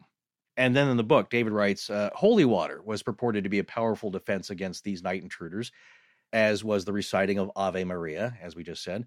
The sign of the cross would expel them, as would the Lord's Prayer when spoken aloud. Modern spiritual practitioners who are not Christian but believe in such energy thieves say any spiritual symbol will assist in banishing them. Items that purify an environment, as we just mentioned, sage, frankincense, and light, as we said, is a defense against some entities like the succubus and incubus because they depend on the darkness to help mask their actions. I found that interesting, but here's another interesting angle on all that from some paranormal investigator friends of mine, but also the story that we read in Ouija Part two from Warwick, Indiana Paranormal Society, and that they tried to help this woman, but she didn't really want help. She wanted the company, regardless of how it was not great for her life, how it was negative in the end for her and everyone else. What I was talking about uh, that I'd heard from some paranormal investigator friends that they were on a case, whereas they figured it out, it was a succubus case, but he really didn't want it to go away. And if that's the case, if you don't want help, if you want this thing to stay, even though it's draining you of your life force and you look like death warmed over, no one can help you. You have to want the help. So in light of that, the last thing I'll say is that, again, people asked us like, well, what do you do against the jinn? Like, hey, I think you can study this, you can read this, but not to dwell on it, not to invite that in, because invitation is a big part of it. And another big part of it for me, yeah, don't fantasize about this stuff. Don't imagine the powers you could have and then how you would like to meet one so you could get your will. And also especially, it happens, it seems, to people who are vulnerable in some way. And that could be emotionally, mentally, or physically troubled, dealing with substance abuse, depressed, brooding and stewing with anger, yearning for something, for some kind of companionship, as we've seen in these succubus cases. And that goes with feelings of loneliness, feelings of hatred also towards someone or something. It's my belief that feelings of hate are never good, as I believe hate begets hate, no matter if it's directed at the people you think are haters or whether you think your hate is justified. These evil beings feed off human emotions of fear and hate, no matter our reasons for feeling them. So don't feed them. Well, folks, it's time for the last topic of the night. We're going to rejoin David for a little bit of a discussion about the Slender Man. Now, we know we brought him up before when we were talking in the uh, Black Eyed Kids series about creepypasta, and we've mentioned the Slender Man in several other episodes over the years. But David has a unique and informed viewpoint on it, and we thought that we would talk to him a little bit about it. And then we're going to wrap out the show with one of the Slender Man stories from his book, Strange Intruders. There's a lot of stuff in your book. We're not touching on all of it. We um, encourage our listeners to get the book. We'll have a link to uh, where you can purchase that in the show notes, of course. But one of the things that I thought was interesting to find in there towards the end of the book, and again, as we talked about the progression of of events and, and in a way, a chronological order to these ideas, was the Slender Man. You know, I always thought of that as a, a complete creepypasta sort of invention of the internet, which you detailed how that developed. And, and and we got into that with, we know that you had talked about Brian Bethel. We had, we did a Black Eyed Kids series, as as Forrest said at the top of the show a while back, and Brian came on and yeah. talked about this. And that's when we, well, that's when we really learned about Yeah, uh, and one of our uh, favorite achievements is Brian Bethel is now a very active member of our Facebook group. Which yes, it's great. He's in yeah. he's in there daily. It's like he's yeah. a great guy and a, uh, and a longtime listener since then. But one of the things that was interesting was the as you unfolded this and you got into the idea, and again, not getting too much credence to um, oh everything is a tulpa or whatever, but you did talk about how it's strange how there seem to be instances of the idea of the Slender Man developing prior to this appearance of, you know, performance art and that sort of thing on the internet. Is it, that seemed to be the takeaway from mm-hmm. chapter nine. It kind of brings the book full circle in a sense for me, in that we start off talking about the djinn, you know, something that is, mm-hmm. is ancient, and culminate with the Slender Man, which is a modern creation, we know for a fact.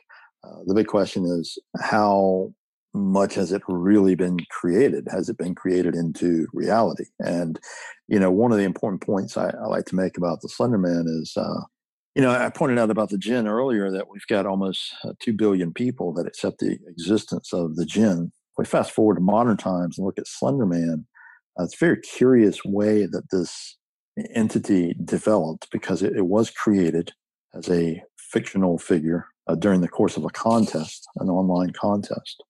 But it sort of bled over from that.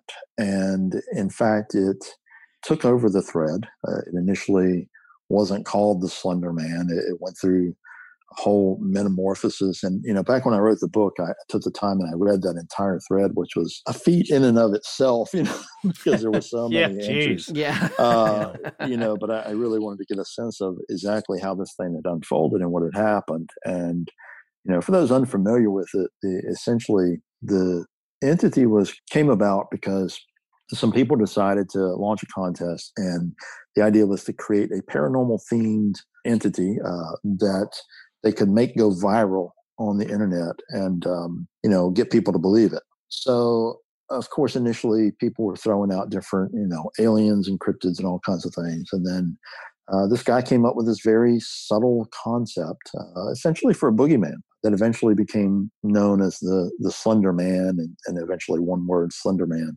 And it's a very well-crafted entity in the sense that, you know, the details are scant at first, so it leaves a lot to people's imagination.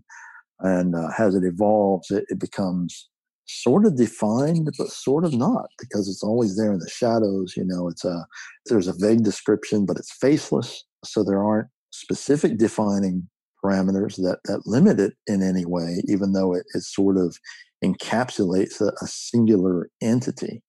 And the curious thing that occurred with the Slender Man is that once it did start to go viral, people started to independently report encounters with this thing, people that had not seen anything online about, you know, the Slender Man. And, and uh, what I argue is one of the potentials for this entity is that uh, we may have witnessed a tulpa uh, that was created through mass consciousness for the first time, utilizing the internet, you know, because uh, in the modern world, we can send a concept, you know, to the other side of the planet within seconds by posting it online. So, you know, what happens when you pose an idea as reality and you send it around the world via social media and whatnot?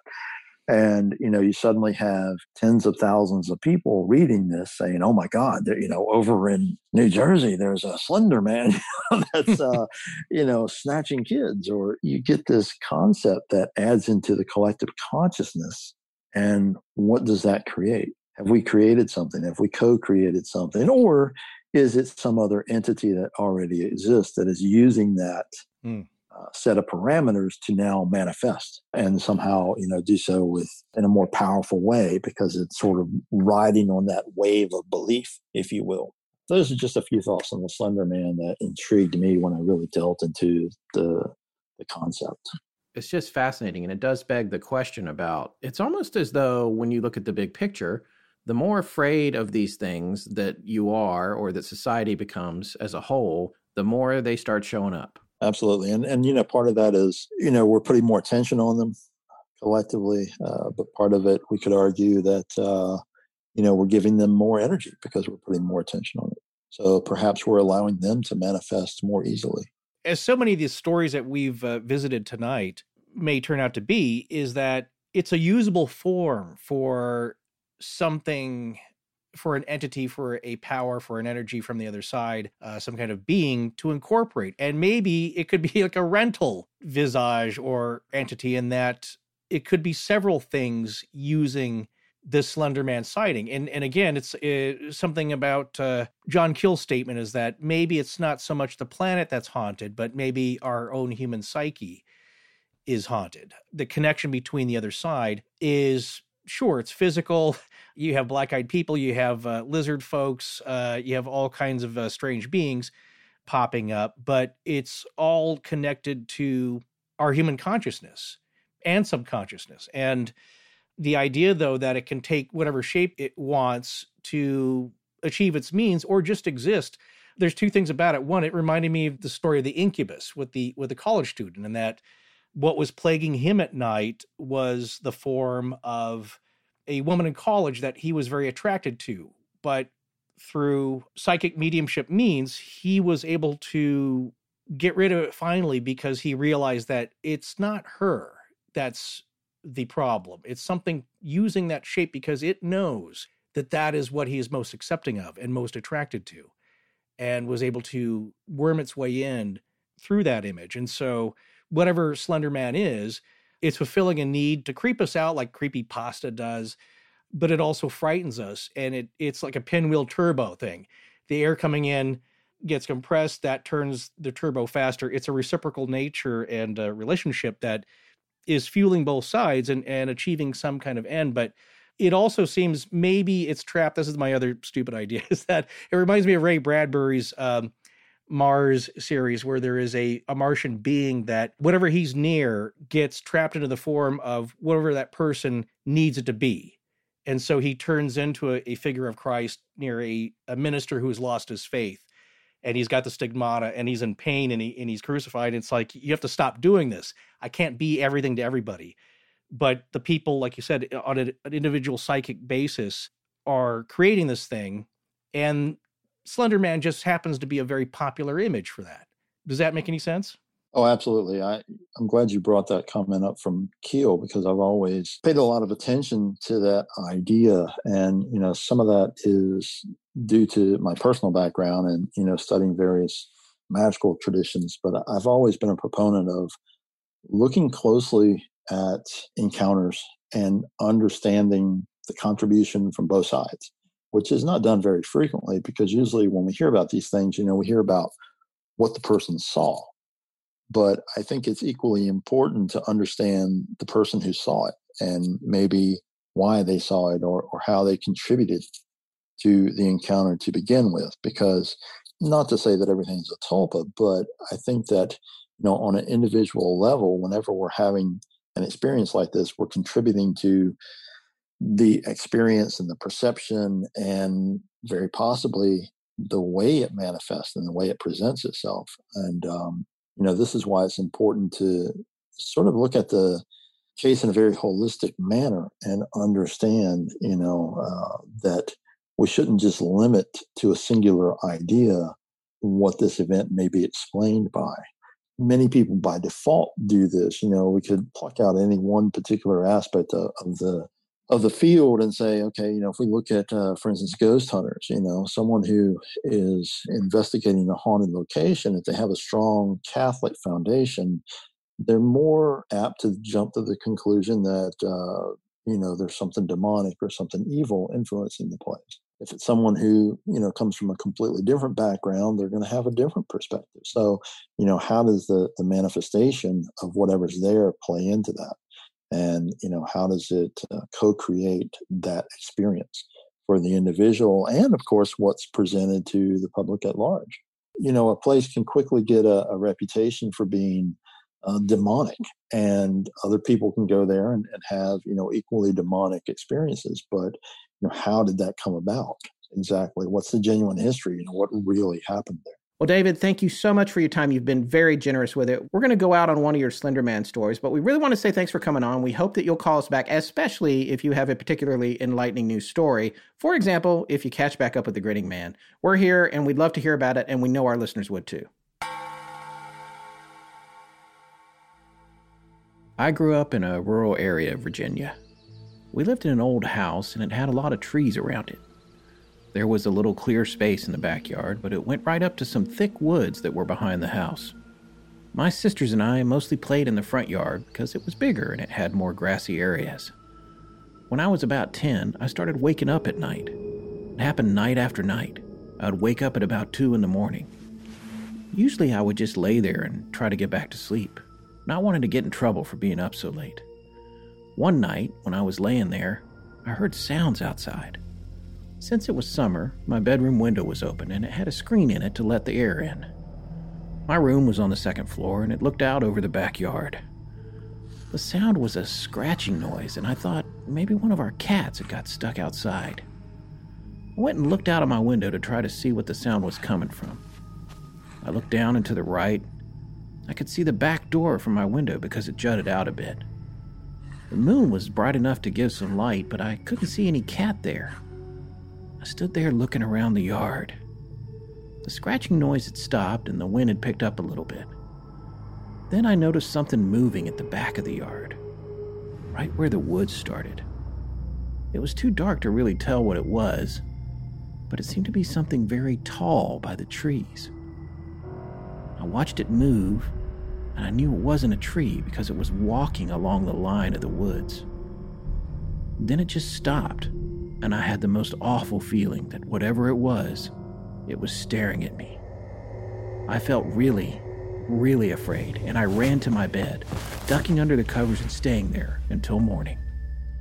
By the next day, I had convinced myself that it had all been a bad dream. I continued to wake up at night for a while, but I didn't get up again to look out of the window just in case. A couple of years passed, and the next incident that I clearly remember happened when I was almost thirteen. We were still living in the same house, and I was still in the same bedroom. I hadn't really thought about the earlier incident. I, I guess at that age, there were plenty of things to occupy my mind. Suddenly, though, I started having trouble sleeping. Like before, I started waking up late in the night between one and three a.m. I would lay there and try to fall back asleep, which sometimes took a while. It was on one of those nights I was laying there when I heard what sounded like a laugh. It was distant, and I could tell it was coming from outside in the yard. The sound was drifting up through my window. I got out of bed right away to see where it was coming from. Standing there looking out of the window, I remembered what I had seen when I was ten. It all came back to me in a rush. At the same time, I noticed movement at the back of the yard by the tree line. The fear came back too. This has continued throughout my life. Every few years, I fall back into the pattern of not being able to sleep in the middle of the night. Always between the times of one and three a.m. I start waking up and having trouble getting back to sleep for a few hours. No matter where I've lived, even in different states, the pattern starts and I start waking up and I catch glimpses of this thing, whatever it is, outside of my window. For a while, I lived up in a large city in an apartment building. When I started waking up while living there, I thought, well, no way will that thing be here in the city. But it was, still there, lurking outside of my bedroom, always watching. Over the years, I've seen glimpses of him, or, or it. It's a very, very tall man, and his arms are impossibly long. I've never seen a face, just glimpses of his head, which I can tell is bald. I've always felt as if it's just waiting for me to come outside, to see it closer. Find out what it is. I think that's what it wants, but I don't think I would ever come back if I went out there. I relish the times when I'm able to sleep the whole night through and not have to think about it lurking outside. Sadly, though, I've come to believe I'll never be free of this thing until I pass away. I don't think it can ever harm me, though, as long as I stay in the safety of my home and don't answer its call on those dark nights.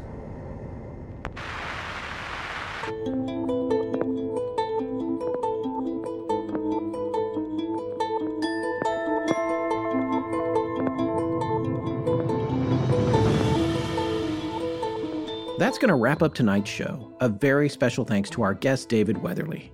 Halloween may have passed, but we like to stay scary throughout November. Join us next week for a series we've been planning to do for years with our friend, Richard Haddam. Please remember to support our sponsors. They help keep the show free and the lights on in Blanket Fortiana. Special thanks to John Bolin. J E F F. Hi, I'm Lee. Galaxy-wide in perpetuity. S O N. Future compensation. I understand this is with no implied promise of... Nikki. Our show is edited by Sarah Voorhees-Wendell and co-produced by Tess Feifel, who is also our head of research. Our theme, which is available as a ringtone, was composed by Judson Crane, and our sound design and additional composing is by Ryan McCullough. Special thanks to the Astonishing Research Corps. But most importantly, we want to thank you, our listeners. Visit our store at astonishing legends dot com or interact with us and other listeners on Twitter, Facebook, and Instagram. You can also support the show at patreon dot com slash astonishing legends, where patrons have access to additional bonus content. No part of this show may be reproduced anywhere without permission. Copyright Astonishing Legends Productions. Good night.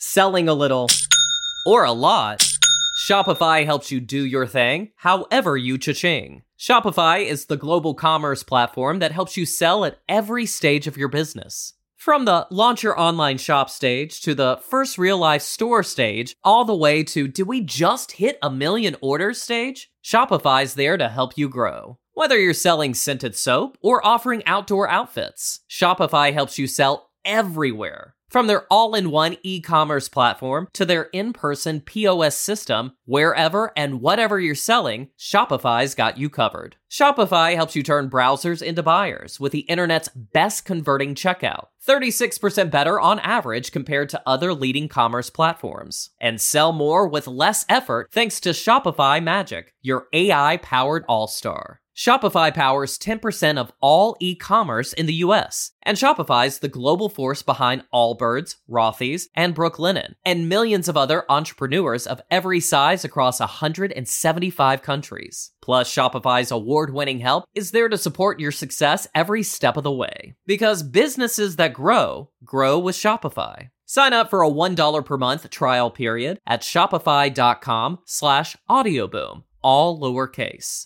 Go to shopify dot com slash audioboom now to grow your business no matter what stage you're in. shopify dot com slash audioboom.